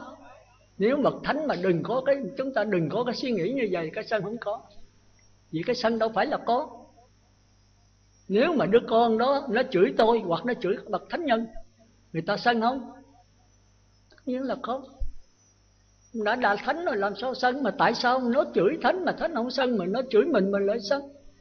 Mình đổ thừa nó đúng không? Không. Nhưng mà tại cái gì? Tại cái dòng suy tư của mình. À, có đứa con nó chửi mình, nó chửi quá nặng, mà nó lại là con của mình, thì chính cái suy tư này làm cho mình sân. Phải không? Bây giờ quý vị đem bất cứ cái gì đau khổ trong cuộc sống này đưa ra, mà nó ngoài tư tưởng tôi chịu thua. Bất cứ cái phiền não nào, cái gì đau khổ này trong cuộc sống này, mà không phải do tư tưởng tôi chịu thua. Ở trong đạo Phật kêu là cái gì? Kêu cái khổ đau này là cái gì? Nguyên nhân của khổ đau là gì? Là tập. Khổ là do tập. Mà tập là gì quý vị biết không? Tập là gì? Ôi ôi, mình mà không biết ngồi tỉnh queo mà tôi chết rồi. Tập là cái thói quen. Do cái thói quen mới thành ra ghiền. Phải không? Cha mẹ sanh ra có ai biết uống rượu không? Không. Mình vẽ đứa con lọt lòng kêu nó uống rượu làm sao nó biết được. Nhưng khi xã giao với đời lần đầu nó uống cay xé. Có một cô bác sĩ nói tôi, trời ơi, mình xưa nói biểu con cử rượu giấy ở hồi xưa ơi. Con đi làm mà giờ ông bác sĩ trưởng đưa rượu biểu con uống thì xã giao con phải uống thôi. Nó cay xé ai là uống được. Con ngắm môi một cái thôi. Tôi nói ừ, cô chưa hiểu. Một lần chưa gì, hai lần, ba lần thì nó bớt cay rồi. Lần thứ năm, thứ sáu bắt đầu nó hơi ngọt. Chúng ta là cái con đười ươi. Biết con đười ươi không? Mấy chư, mấy vị biết người ta bắt được y bắt làm sao không? Người ta để cái cần, cái kêu mà cái rượu, cái ché, cái cái cái bình rượu giống người dân tộc thiểu số, người ta để cái cần vô trong đó. Thì để rượu trong đó úp thật là thơm, nó bay mùi. Thì cái đó bám bầy được ươi đó dưới gió nó hửi cái mùi đó, cái nó khoái. Khoái nó lên lại gần, cái nó biết người ta gạt nó, hãy đút vô là chết. Nó chửi, chí chó, chí chó rồi nó bỏ đi. Đi chừng mười mấy bước nó quay lại nó ngó. Vì cái ngó này mà chết nữa. Ngó rồi bước trở lại năm bảy bước tới cái ché rồi biết người ta gạt mình bỏ đi nữa. Đi chừng bảy tám bước thôi quay lại ngó. Rồi trở lại. Rồi đi chừng bốn năm bước thôi rồi trở lại. Rồi một hai bước. Rồi cái ngửi ngửi. Bị cái ngửi mà chết. Ngửi thì nó tốn quá. Ngửi rồi cái thôi kê cái miệng tu một chút. Chút rồi thấy nó vô cỏ nó ngọt quá, thơm quá, bỏ đi không đành. Trở lại tu hai lần, rồi tu ba lần, rồi bốn lần, rồi không biết trời đất là gì hết. Đi ngã bên này ngã bên kia, người ta mới ùa ra bắt làm sớt trái. Chúng ta nói con đười ươi này nó ngu. Ngu không? Mà đười ươi là ai quý vị biết không? Người ơi là tôi, là quý vị đấy. Nếu không phải người ơi là chúng ta không sanh xuống đây đâu. Chúng ta về cực lạc chứ chúng ta không ở đây. Bởi vì người ơi cho nên phải mang thân hôm nay. Cõi này là cõi người ơi, cõi sai đắm, cõi đắm nhiễm. Đắm nhiễm sắc, tài, danh, lợi, ăn uống, ngủ nghỉ. Nhưng mà có mấy thứ đắm nhiễm quý vị biết không? Nó có ba thứ đắm nhiễm. Một cái thứ đắm nhiễm bên ngoài, một cái đắm nhiễm bên trong, một cái đắm nhiễm vượt bên ngoài, vượt bên trong, lên cái cõi mông lung. Đắm nhiễm này khó trừ đấy. Đắm nhiễm bên ngoài kêu là cõi dục giới, đắm nhiễm bên trong kêu là cõi sắc giới. Không đắm nhiễm bên trong, không đắm nhiễm bên ngoài kêu là cõi vô sắc giới. Quý vị chắc không biết, quý vị có đủ trong người hết á, nhưng quý vị không hay biết gì hết. Để gặp tôi nhiều lần là tôi moi ra hết á.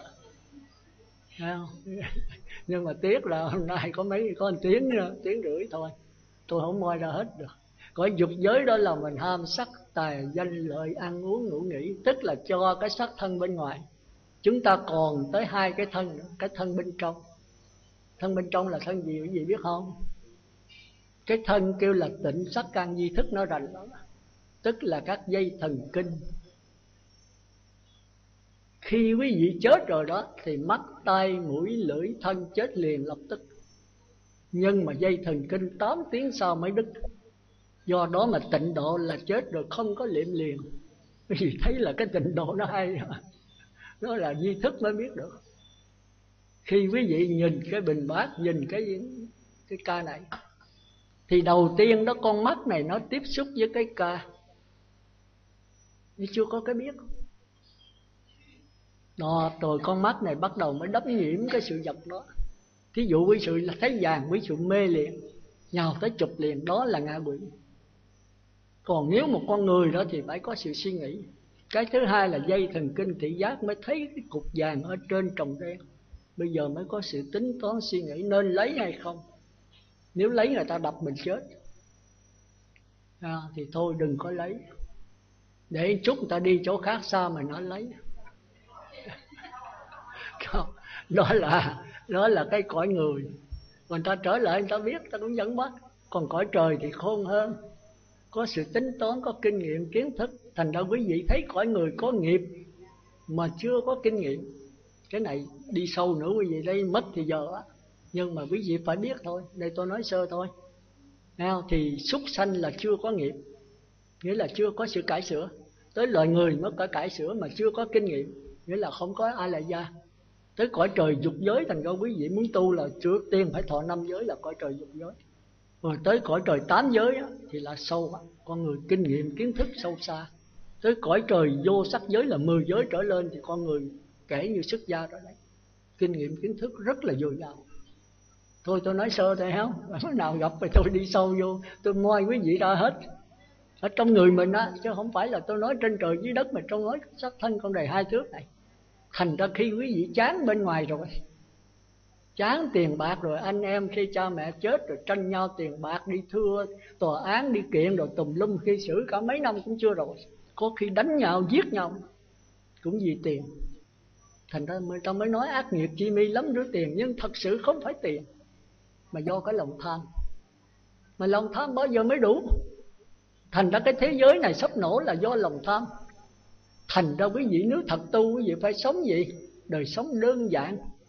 Đức Phật có một câu mà tới ngàn đời bây giờ chúng ta thấy vẫn đem lại hòa bình thế giới, là ít muốn biết đủ, thiểu dục tri túc.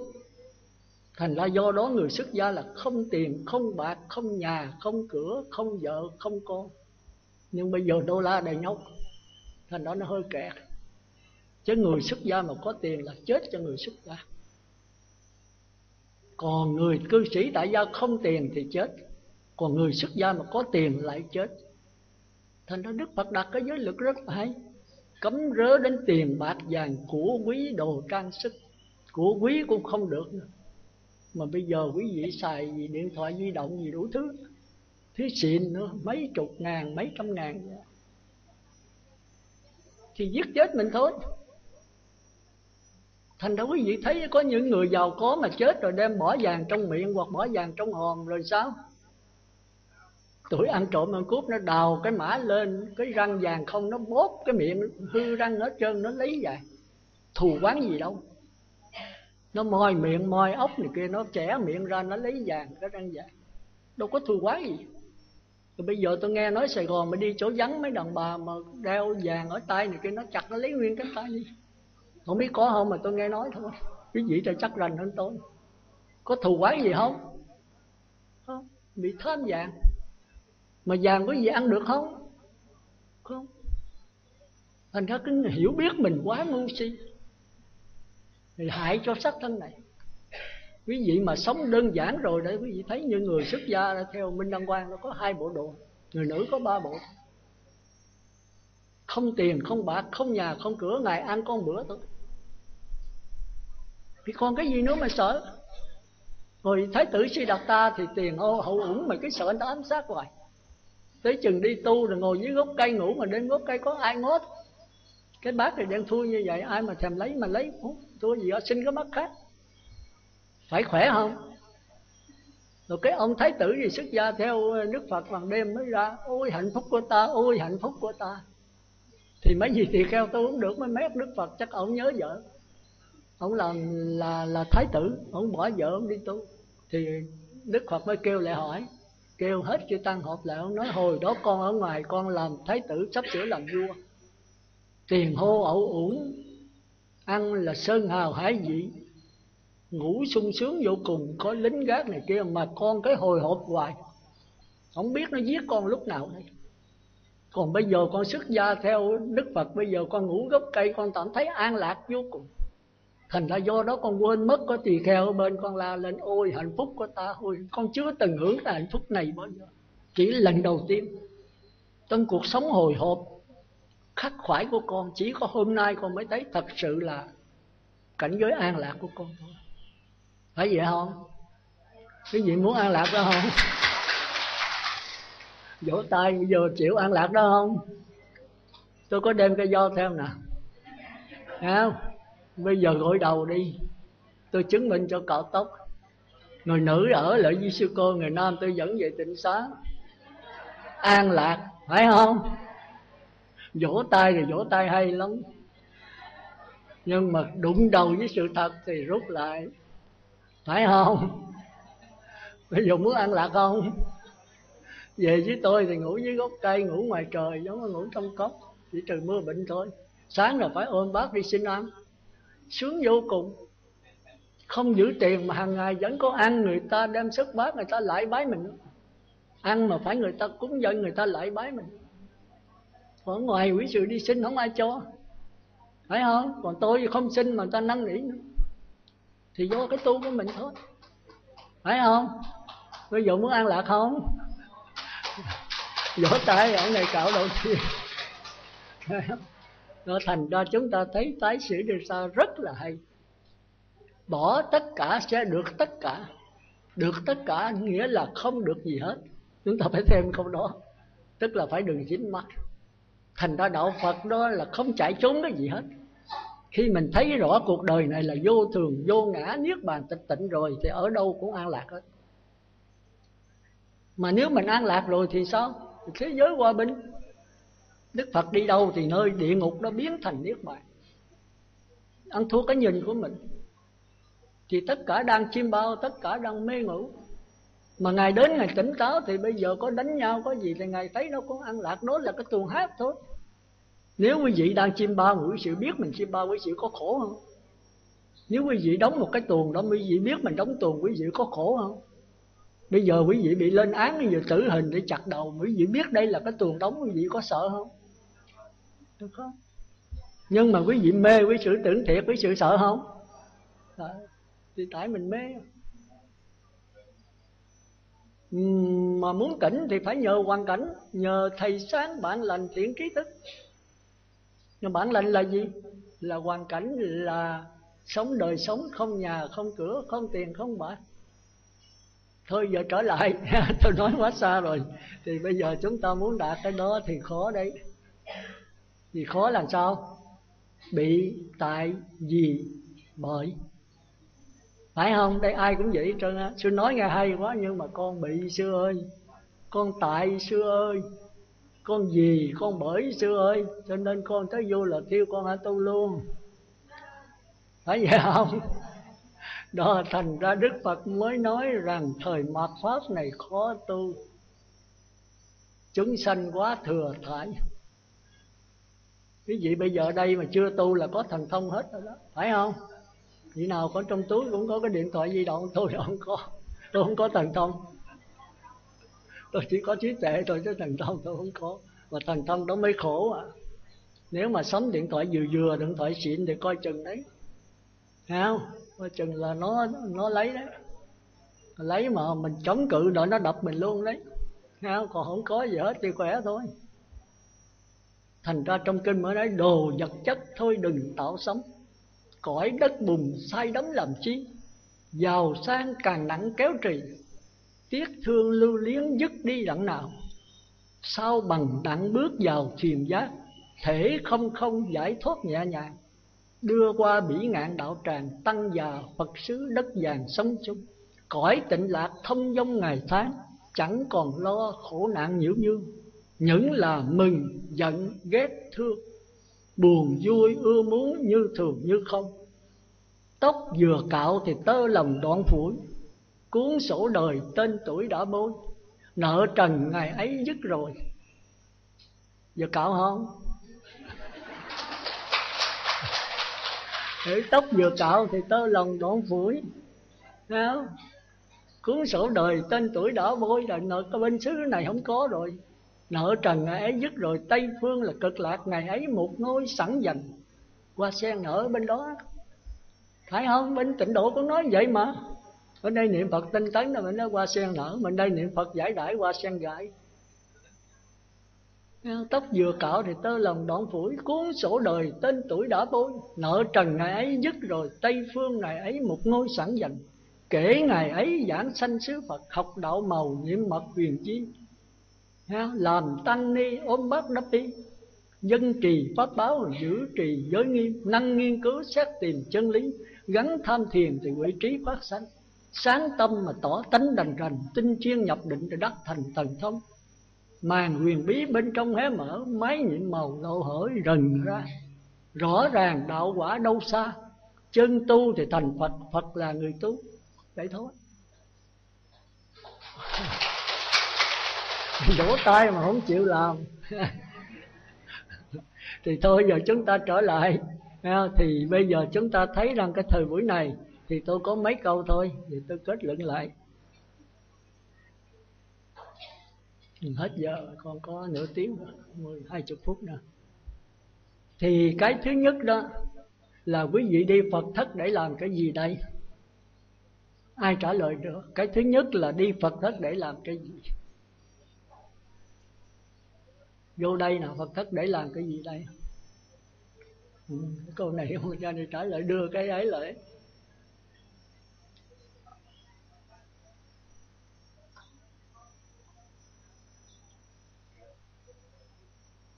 A Di Đà Phật. Bạch Thầy, chúng con vào Phật Thất, đại chúng vào Phật Thất là để tu, mà tu là để sửa đổi. Con chỉ hiểu biết nhiêu đó à. A Di Đà Phật. Không, mà vào Phật Thất để làm gì cho mục đích cô, để làm cái gì? Dạ, mục để... đích gì vào Phật Thất là để làm cái gì? Dạ, vào Phật Thất để sửa đổi lại những à, bản tánh không được, không được là giới làm minh mẫn, không làm những chuyện gì á, không phải với lòng mình, hay là À, để à, giải thoát cho hết luân hồi khổ sở này. Ừ, cho anh Trang phó tay đi. A Di Đà Phật. Ai trả lời nữa nè, trả lời cho sáng tỏ hơn. Mình đi Phật Thất đây vô để làm, niệm Phật để làm cái gì? Cái này gặp người ta hỏi gì phải trả lời cho đúng, nên không nắm được rồi đi Phật Thất. Ủa, tôi nói là nghe ông đi Phật Thất hoài, ở trên Hoàng Pháp xuống đây mà đi Phật Thất để làm cái gì ha? Rồi mình trả lời sao?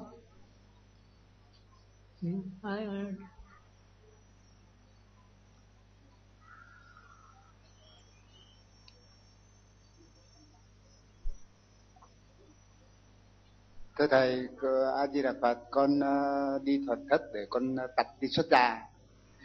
Tập xa, tập tập ly thân ly dục luôn ạ.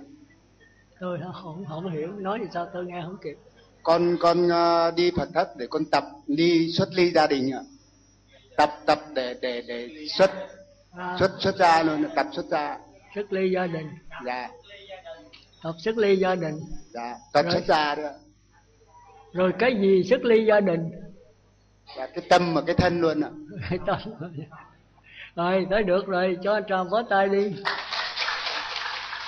Ai có quan niệm khác nữa nè? Và nếu người kẹt không xuất ly gia đình thì đi Phật Thất được không?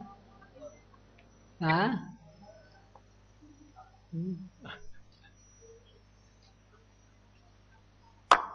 Kính bạch Thầy, con vào tu Phật Thất đến đây để cầu cho cựu huyền thất độ của cha mẹ, vợ con nương theo kinh Phật để cầu về phương Tây cực lạc. Và con thầy là vào đây để tu tu chơi à, tôi nói vậy, tôi con nghĩ cũng cũng đúng à, vậy à, kính bạch Thầy, con chỉ có ý kiến như vậy thôi. Ừ. Cho anh Trần vỗ tay, tôi không nghe nói gì.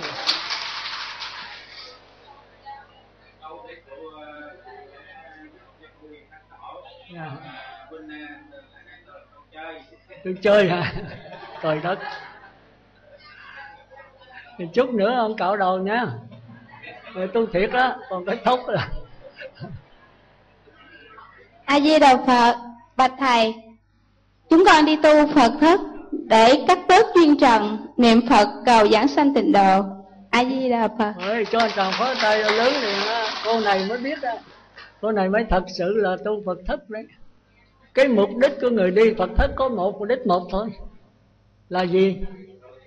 Cầu giảng sanh về xứ cực lạc của Phật A-di-đà. Quý vị sống hoài không? Không, chết là đi về đâu? Không biết. Cái mục đích đi Phật Thất là chết để A-di-đà, Quan Thế Âm, Đại Thế Chí, Thanh Tịnh Đại Chúng Bồ Tát đến tiếp dẫn mình. Có một mục đích đó thôi, phải không? Tôi tiếc quý vị đến đây biết bao lâu mà không biết cái mục đích niệm đi Phật Thất của mình rất là uổng. Ngoài cái đó ra là không có cái thứ hai nào nữa hết. Thì quý vị mới mong giảng sanh được. Mình đi mình cầu giảng sanh là mình không hay biết gì, quý vị phải chết. Chắc chắn là như vậy. Rồi tôi hỏi quý vị chết đi về đâu? Thì nó không biết thì thôi uổng cái đời tu của mình. Chết con nhất định A-di-đà tiếp dẫn con về xứ cực lạc của Phật A-di-đà. Thì đó mới là xứng đáng người đi Phật Thất. Phải thế không? Còn mục đích nào khác không? Không. Cho giàu sang quan quyền vua chúa, sự sung sướng thanh nhàn, cho cha mẹ mình siêu lên cõi trời, cũng không. Cho mình giàu sang, cho mình tiền bạc, giàu bảy báo, cất đầy tam thiên đại thế giới, đổi với cái dạng giảng sanh về xứ cực lạc, đổi không? Không. Cho mình làm quan quyền vua chúa, cho mình làm tổng thống, đổi với xứ cực lạc, đổi không? Giờ mình bệnh sắp sửa chết rồi, bây giờ bác sĩ nói tôi trị bệnh cho ông hết, ông bỏ cái vấn đề giảng sanh về xứ cực lạc, chịu không? Cái đó là cái duy nhất của chúng ta. Trời ơi, đi vô Phật Thất mà không biết cái đó thì uổng cái đời vô Phật Thất. Phải không? Chỉ cầu mong có một cái là cầu giảng sanh về cưới cực lạc của Phật A Di Đà. Ngoài ra không có cái thứ hai nữa. Cho bất cứ cái gì cũng không thèm. Cho tôi đắc quả nhập lưu nhất vãng lai bất lai, cho tôi giờ sanh về cõi trời, không. Cho tôi thống lãnh cõi đất, cho tôi làm bá chủ cả tam thiên đại thiên thế giới, không. Đối với xứ cực lạc, cái giảng sanh về xứ cực lạc nhất định là không. Quý vị hiểu không? À, vỗ tay, sau này tôi hỏi không được là tôi cạo tóc đó. Cái đời mình chỉ còn có bấy nhiêu thôi, chỉ cầu làm sao giảng sanh về xứ cực lạc của Phật A Di Đà. Tại sao vậy quý vị biết không? Dầu quý vị đắc quả nhập lưu nhất vãng lai bất lai, dầu quý vị sanh vào cõi trời dục giới, sắc giới, vô sắc giới, tứ thiền, vô sở hữu xứ phi phi tưởng cũng không bằng vãng sanh về khỏi Phật. Tại sao vậy ai biết? Ý như tôi là muốn giảng cái đó bữa nay thì giờ nó hết rồi, để thấy cái sự quan trọng của vấn đề niệm Phật này. Có một mục đích duy nhất thôi, đó là giảng sanh về xứ cực lạc của Phật A Di Đà. Còn ngoài ra bất cứ cái gì tôi cũng không thèm hết. Giờ ai không đồng ý đưa cái ý kiến là cho tôi là có cái ý kiến nào mà không muốn về cửa cực lạc hay không. Cũng như ông này tu để mà chơi thì chết thì cũng chết chơi. Cái mục đích mình chơi thì lang thang chơi, địa ngục cũng được, ngạ quỷ cũng được, súc sanh cũng được, thì chơi mà, cõi nào cũng ngon hết đó. Thì A-la-hán mới nói câu đó được. Tôi cũng không dám nói. Tôi thì bây giờ nói thật sự quý vị, bây giờ cũng cầu sinh về cực lạc Phật A Di Đà. Ngoài ra cho cái gì tôi cũng không thèm, không muốn cái gì, chỉ muốn một cái là gặp A Di Đà và Quan Thế Âm Đại Thế Chí. Chỉ có một cái là cái mục đích của tôi. Đến đây cũng có bao nhiêu đó thôi. Tôi muốn quý vị cũng có cái cái nhìn giống như vậy. Tôi không bắt buộc, nhưng mà tôi muốn nói cái sự quan trọng của vấn đề giảng sanh. Đúng là tôi còn giảng nữa đấy. Tại sao mà lựa cõi A Di Đà không lựa cõi khác? Nhưng mà thời giờ không có. Rồi cái thứ hai nữa là xứ cực lạc của Phật A Di Đà ở đâu? Cái này cũng sanh ra nhiều thắc mắc đấy. Tôi muốn giải tỏa hết tất cả cái thắc mắc để quý vị có cái niềm tin vững chắc ngay bây giờ và tại đây. Thì không ai phá được hết, nhưng mà với thời gian ngắn ngủi này làm sao? Quý vị thì ấu trĩ quá, còn chưa có hiểu gì hết. Rồi ơi đi Phật Thất vậy mà tôi mừng quá xá, nhỡ nhờ là tôi vô đây tôi chơi thôi. Nói một cái là tôi xuống dốc liền đó. Tôi muốn bỏ đây tôi đi ra khỏi liền. Rồi kêu là muốn độ cho cụ Huyền Thất Tổ được không? Không được đâu, độ là phải A-la-hán trở lên.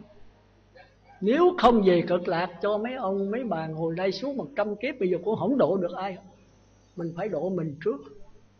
Mà muốn độ mình thì ít nhất cõi này phải láng, mà láng đỏ con mắt là không được. Nhưng mà nếu giảng sanh về cực lạc rồi độ được không? Được, trở lại. Quý vị qua bển một thời gian ngắn là quý vị thành A-la-hán. Quý vị có thể nghe Đức Phật A-di-đà thuyết một thời Pháp, quý vị có thể đắc quả nhập lưu Nhất Lai A-la-hán liền. Cái định lực của chư Phật rất là mạnh, cái trí tuệ, cái đức của các ngài rất là mạnh. Chúng ta thấy hồi xưa Đức Phật mà thuyết tới ông Vô Não đó, một cái tướng cướp mà giết chín trăm chín mươi chín người, mà nghe ngài thuyết thời Pháp là đắc quả nhập lưu. Ở với ngài một thời gian có mấy tháng đắc quả A-la-hán luôn. Mà đúng là không có Phật Thích Ca là ông xuống địa ngục vô gián đó, giết người tới chín trăm chín mươi chín mạng. Còn một mạng nữa là một ngàn. Một mạng chốt này tức là giết mẹ.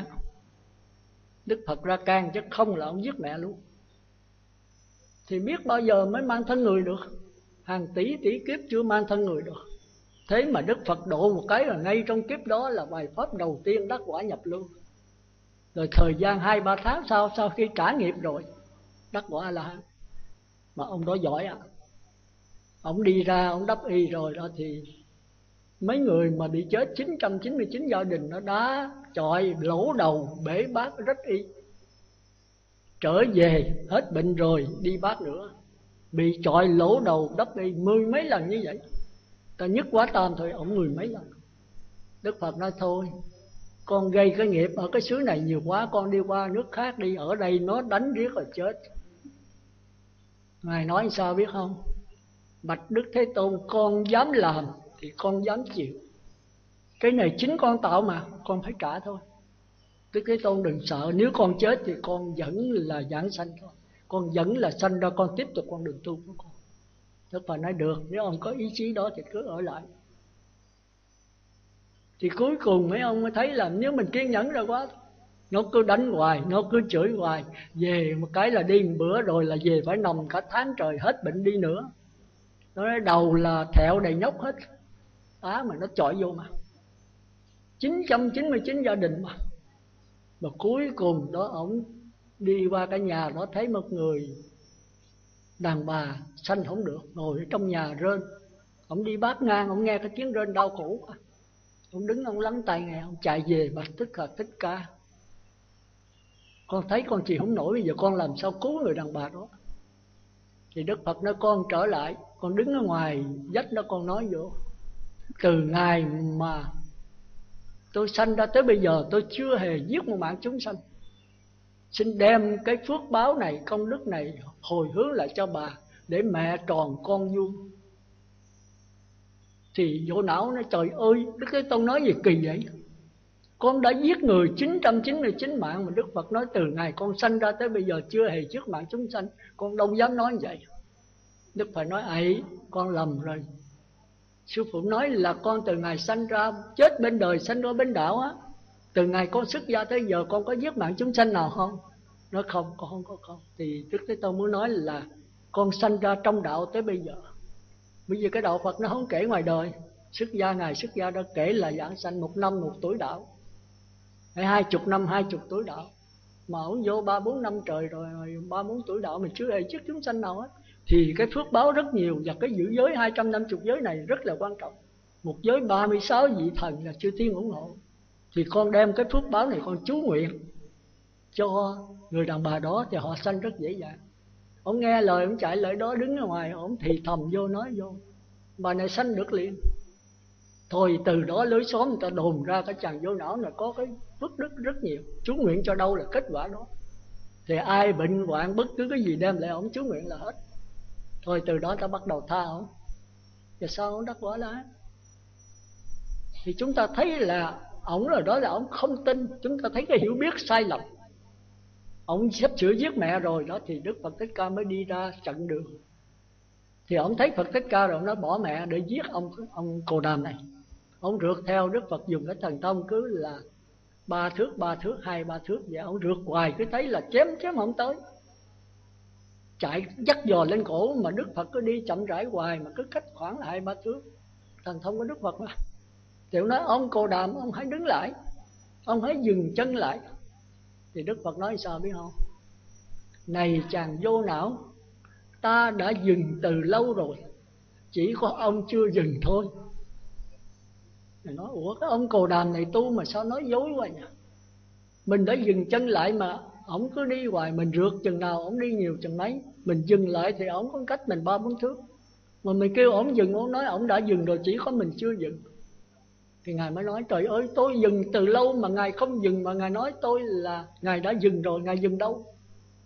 Nói ta đã dừng ở trong tâm rồi, chỉ có con chưa dừng thôi. Tức là cái tâm sát hại của con vẫn còn, mặc dù con dừng cái hình tướng nhưng cái tâm vẫn còn.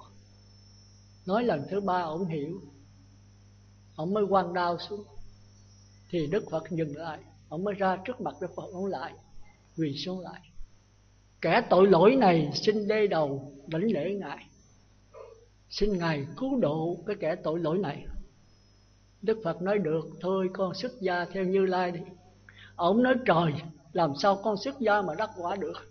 Cái tội ác con tày trời, ngài biết con giết chín trăm chín mươi chín mạng, hôm nay mẹ con là người thứ một ngàn, làm sao mà con có thể cứu giãn cái tội lỗi tày trời của con được? Con không xuất gia được, mặc dù con rất muốn. Đức Phật mới đưa hai cái thí dụ, ông xuất gia liền đắc quả nhập luôn liền. Đức Phật nói bây giờ ta hỏi ngươi nha, một căn nhà để rác rến như vậy, không lau chùi gì hết một trăm năm, bây giờ con lại con dọn dẹp bao lâu?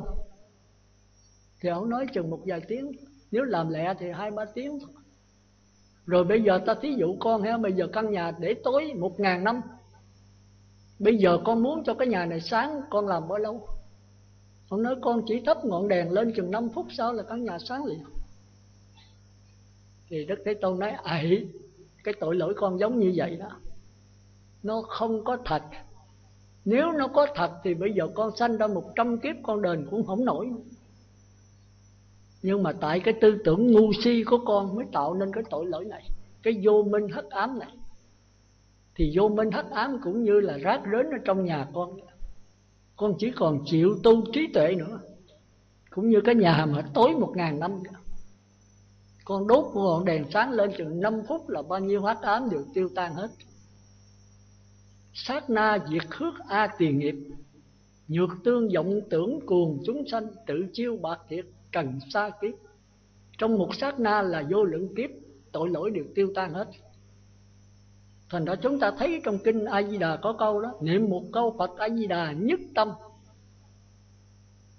thì tiêu làm sao? Tiêu tám mươi ức tội nghiệp.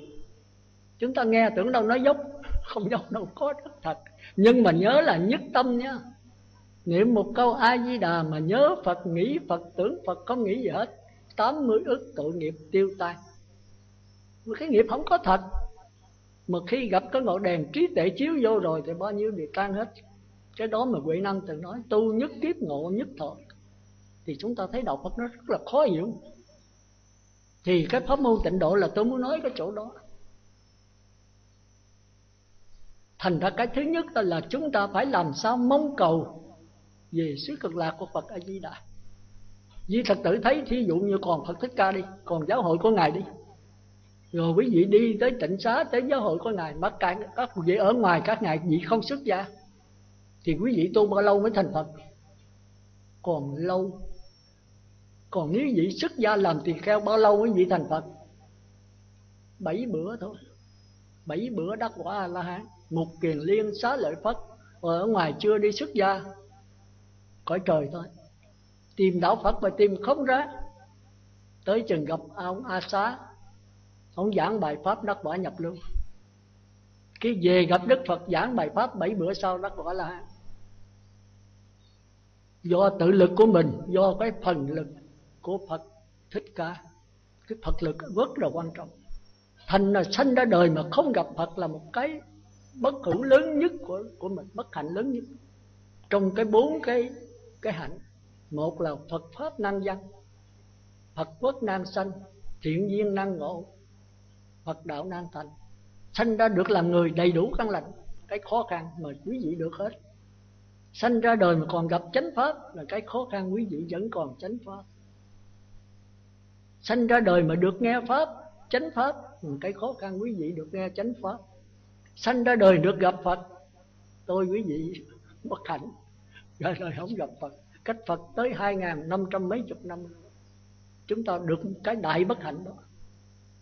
Thì bây giờ Đức Phật Thích Ca mới giới thiệu, thôi ta đã chết rồi, khỏi đời này cũng như rắn mất đầu, thôi chúng sanh thời sau này hãy thành trụ từ hoại không. Cuộc đời thì bởi vậy nó hãy lên rồi nó trụ cũng như mình vậy. Sanh ra rồi là thành, trụ là thời gian năm bảy chục năm rồi hoại, già xuống rồi chết. Thì cái giáo pháp Ngài cũng vậy đó. Thì thôi sao các con về với Phật A Di Đà, nơi đó Phật còn đang sống, đang thuyết pháp, và nơi đó thánh tăng rất đông. Thì giáo hội Phật Thích Ca đó có một nghìn hai trăm năm mươi vị, bên nay tới mấy trăm ngàn vị. Thì quý vị do đó mà muốn không đắc quả cũng phải đắc quả. Thành ra Ngài nói một người giảng sanh về xứ cực lạc, một người thành Như Lai. Hiểu không ông?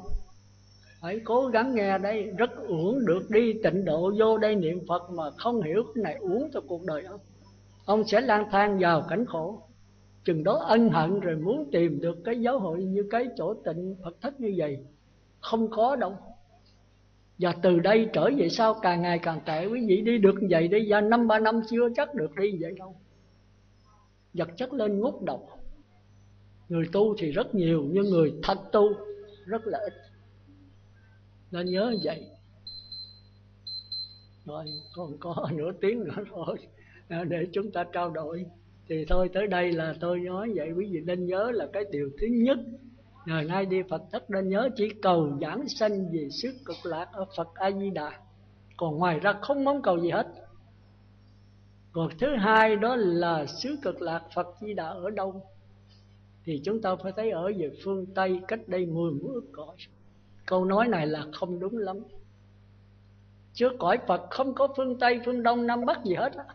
Nó là thế giới của vô lượng vô biên. Thế giới đó chỉ là thế giới phát hiện thôi, chứ không phải thế giới đi để mà đến. Còn nếu cõi ta bà này quế độ có không gian thì có đi, có đến. Cái này bữa khác tôi giảng rành hơn. Thí dụ bây giờ quý vị thấy cái đài phát thanh Trà Vinh này với cái đài phát thanh của Mỹ, đài Hoa. Bây giờ quý vị từ đây dùng hai chiếc máy bay một chiếc bay về đài phát thanh Trà Vinh hay đài phát thanh Sài Gòn, một chiếc bay về đài phát thanh của Mỹ, chiếc nào tới tới trước. Nếu cùng bay một lượt, tốc độ một lượt thì sao? Thì tất nhiên đài phát thanh của Sài Gòn phải tới trước, phải thấy không? Đài phát thanh của Mỹ phải tới sau, phải vậy không? Bởi vì nó có không gian. Còn bây giờ tôi hỏi, giờ mình có hai cái radio, một cái mình bắt cái làn sóng của đài Sài Gòn, một cái là thùng radio bắt làn sóng của đài Mỹ, đài qua. Bây giờ hai cái nhận nút một lượt, thì tiếng nói nào có trước? Hả? Ờ, một lượt. Đó, cái giảng sanh về xứ Cực Lạc là vậy đấy. Còn cái giảng sanh về cõi trời đó là có không gian, tức là từ đây mà đi về cõi trời dục giới, đi đây về cõi trời sắc giới, có trước có sau, thì theo cái định lực của mỗi người tu. Còn nếu quý vị mà giảng sanh về hạ phẩm hạ sanh với trung phẩm thượng sanh, cùng giảng cùng chết một lượt, cùng giảng sanh lượt, ai tới trước? Một lượt, không có trước sau gì hết. Thành ra mới nói là nhất cứu Di Đà vô biệt niệm, bất lai đàn chỉ đáo Tây Phương. Vừa chết rồi co tay duỗi tay là đến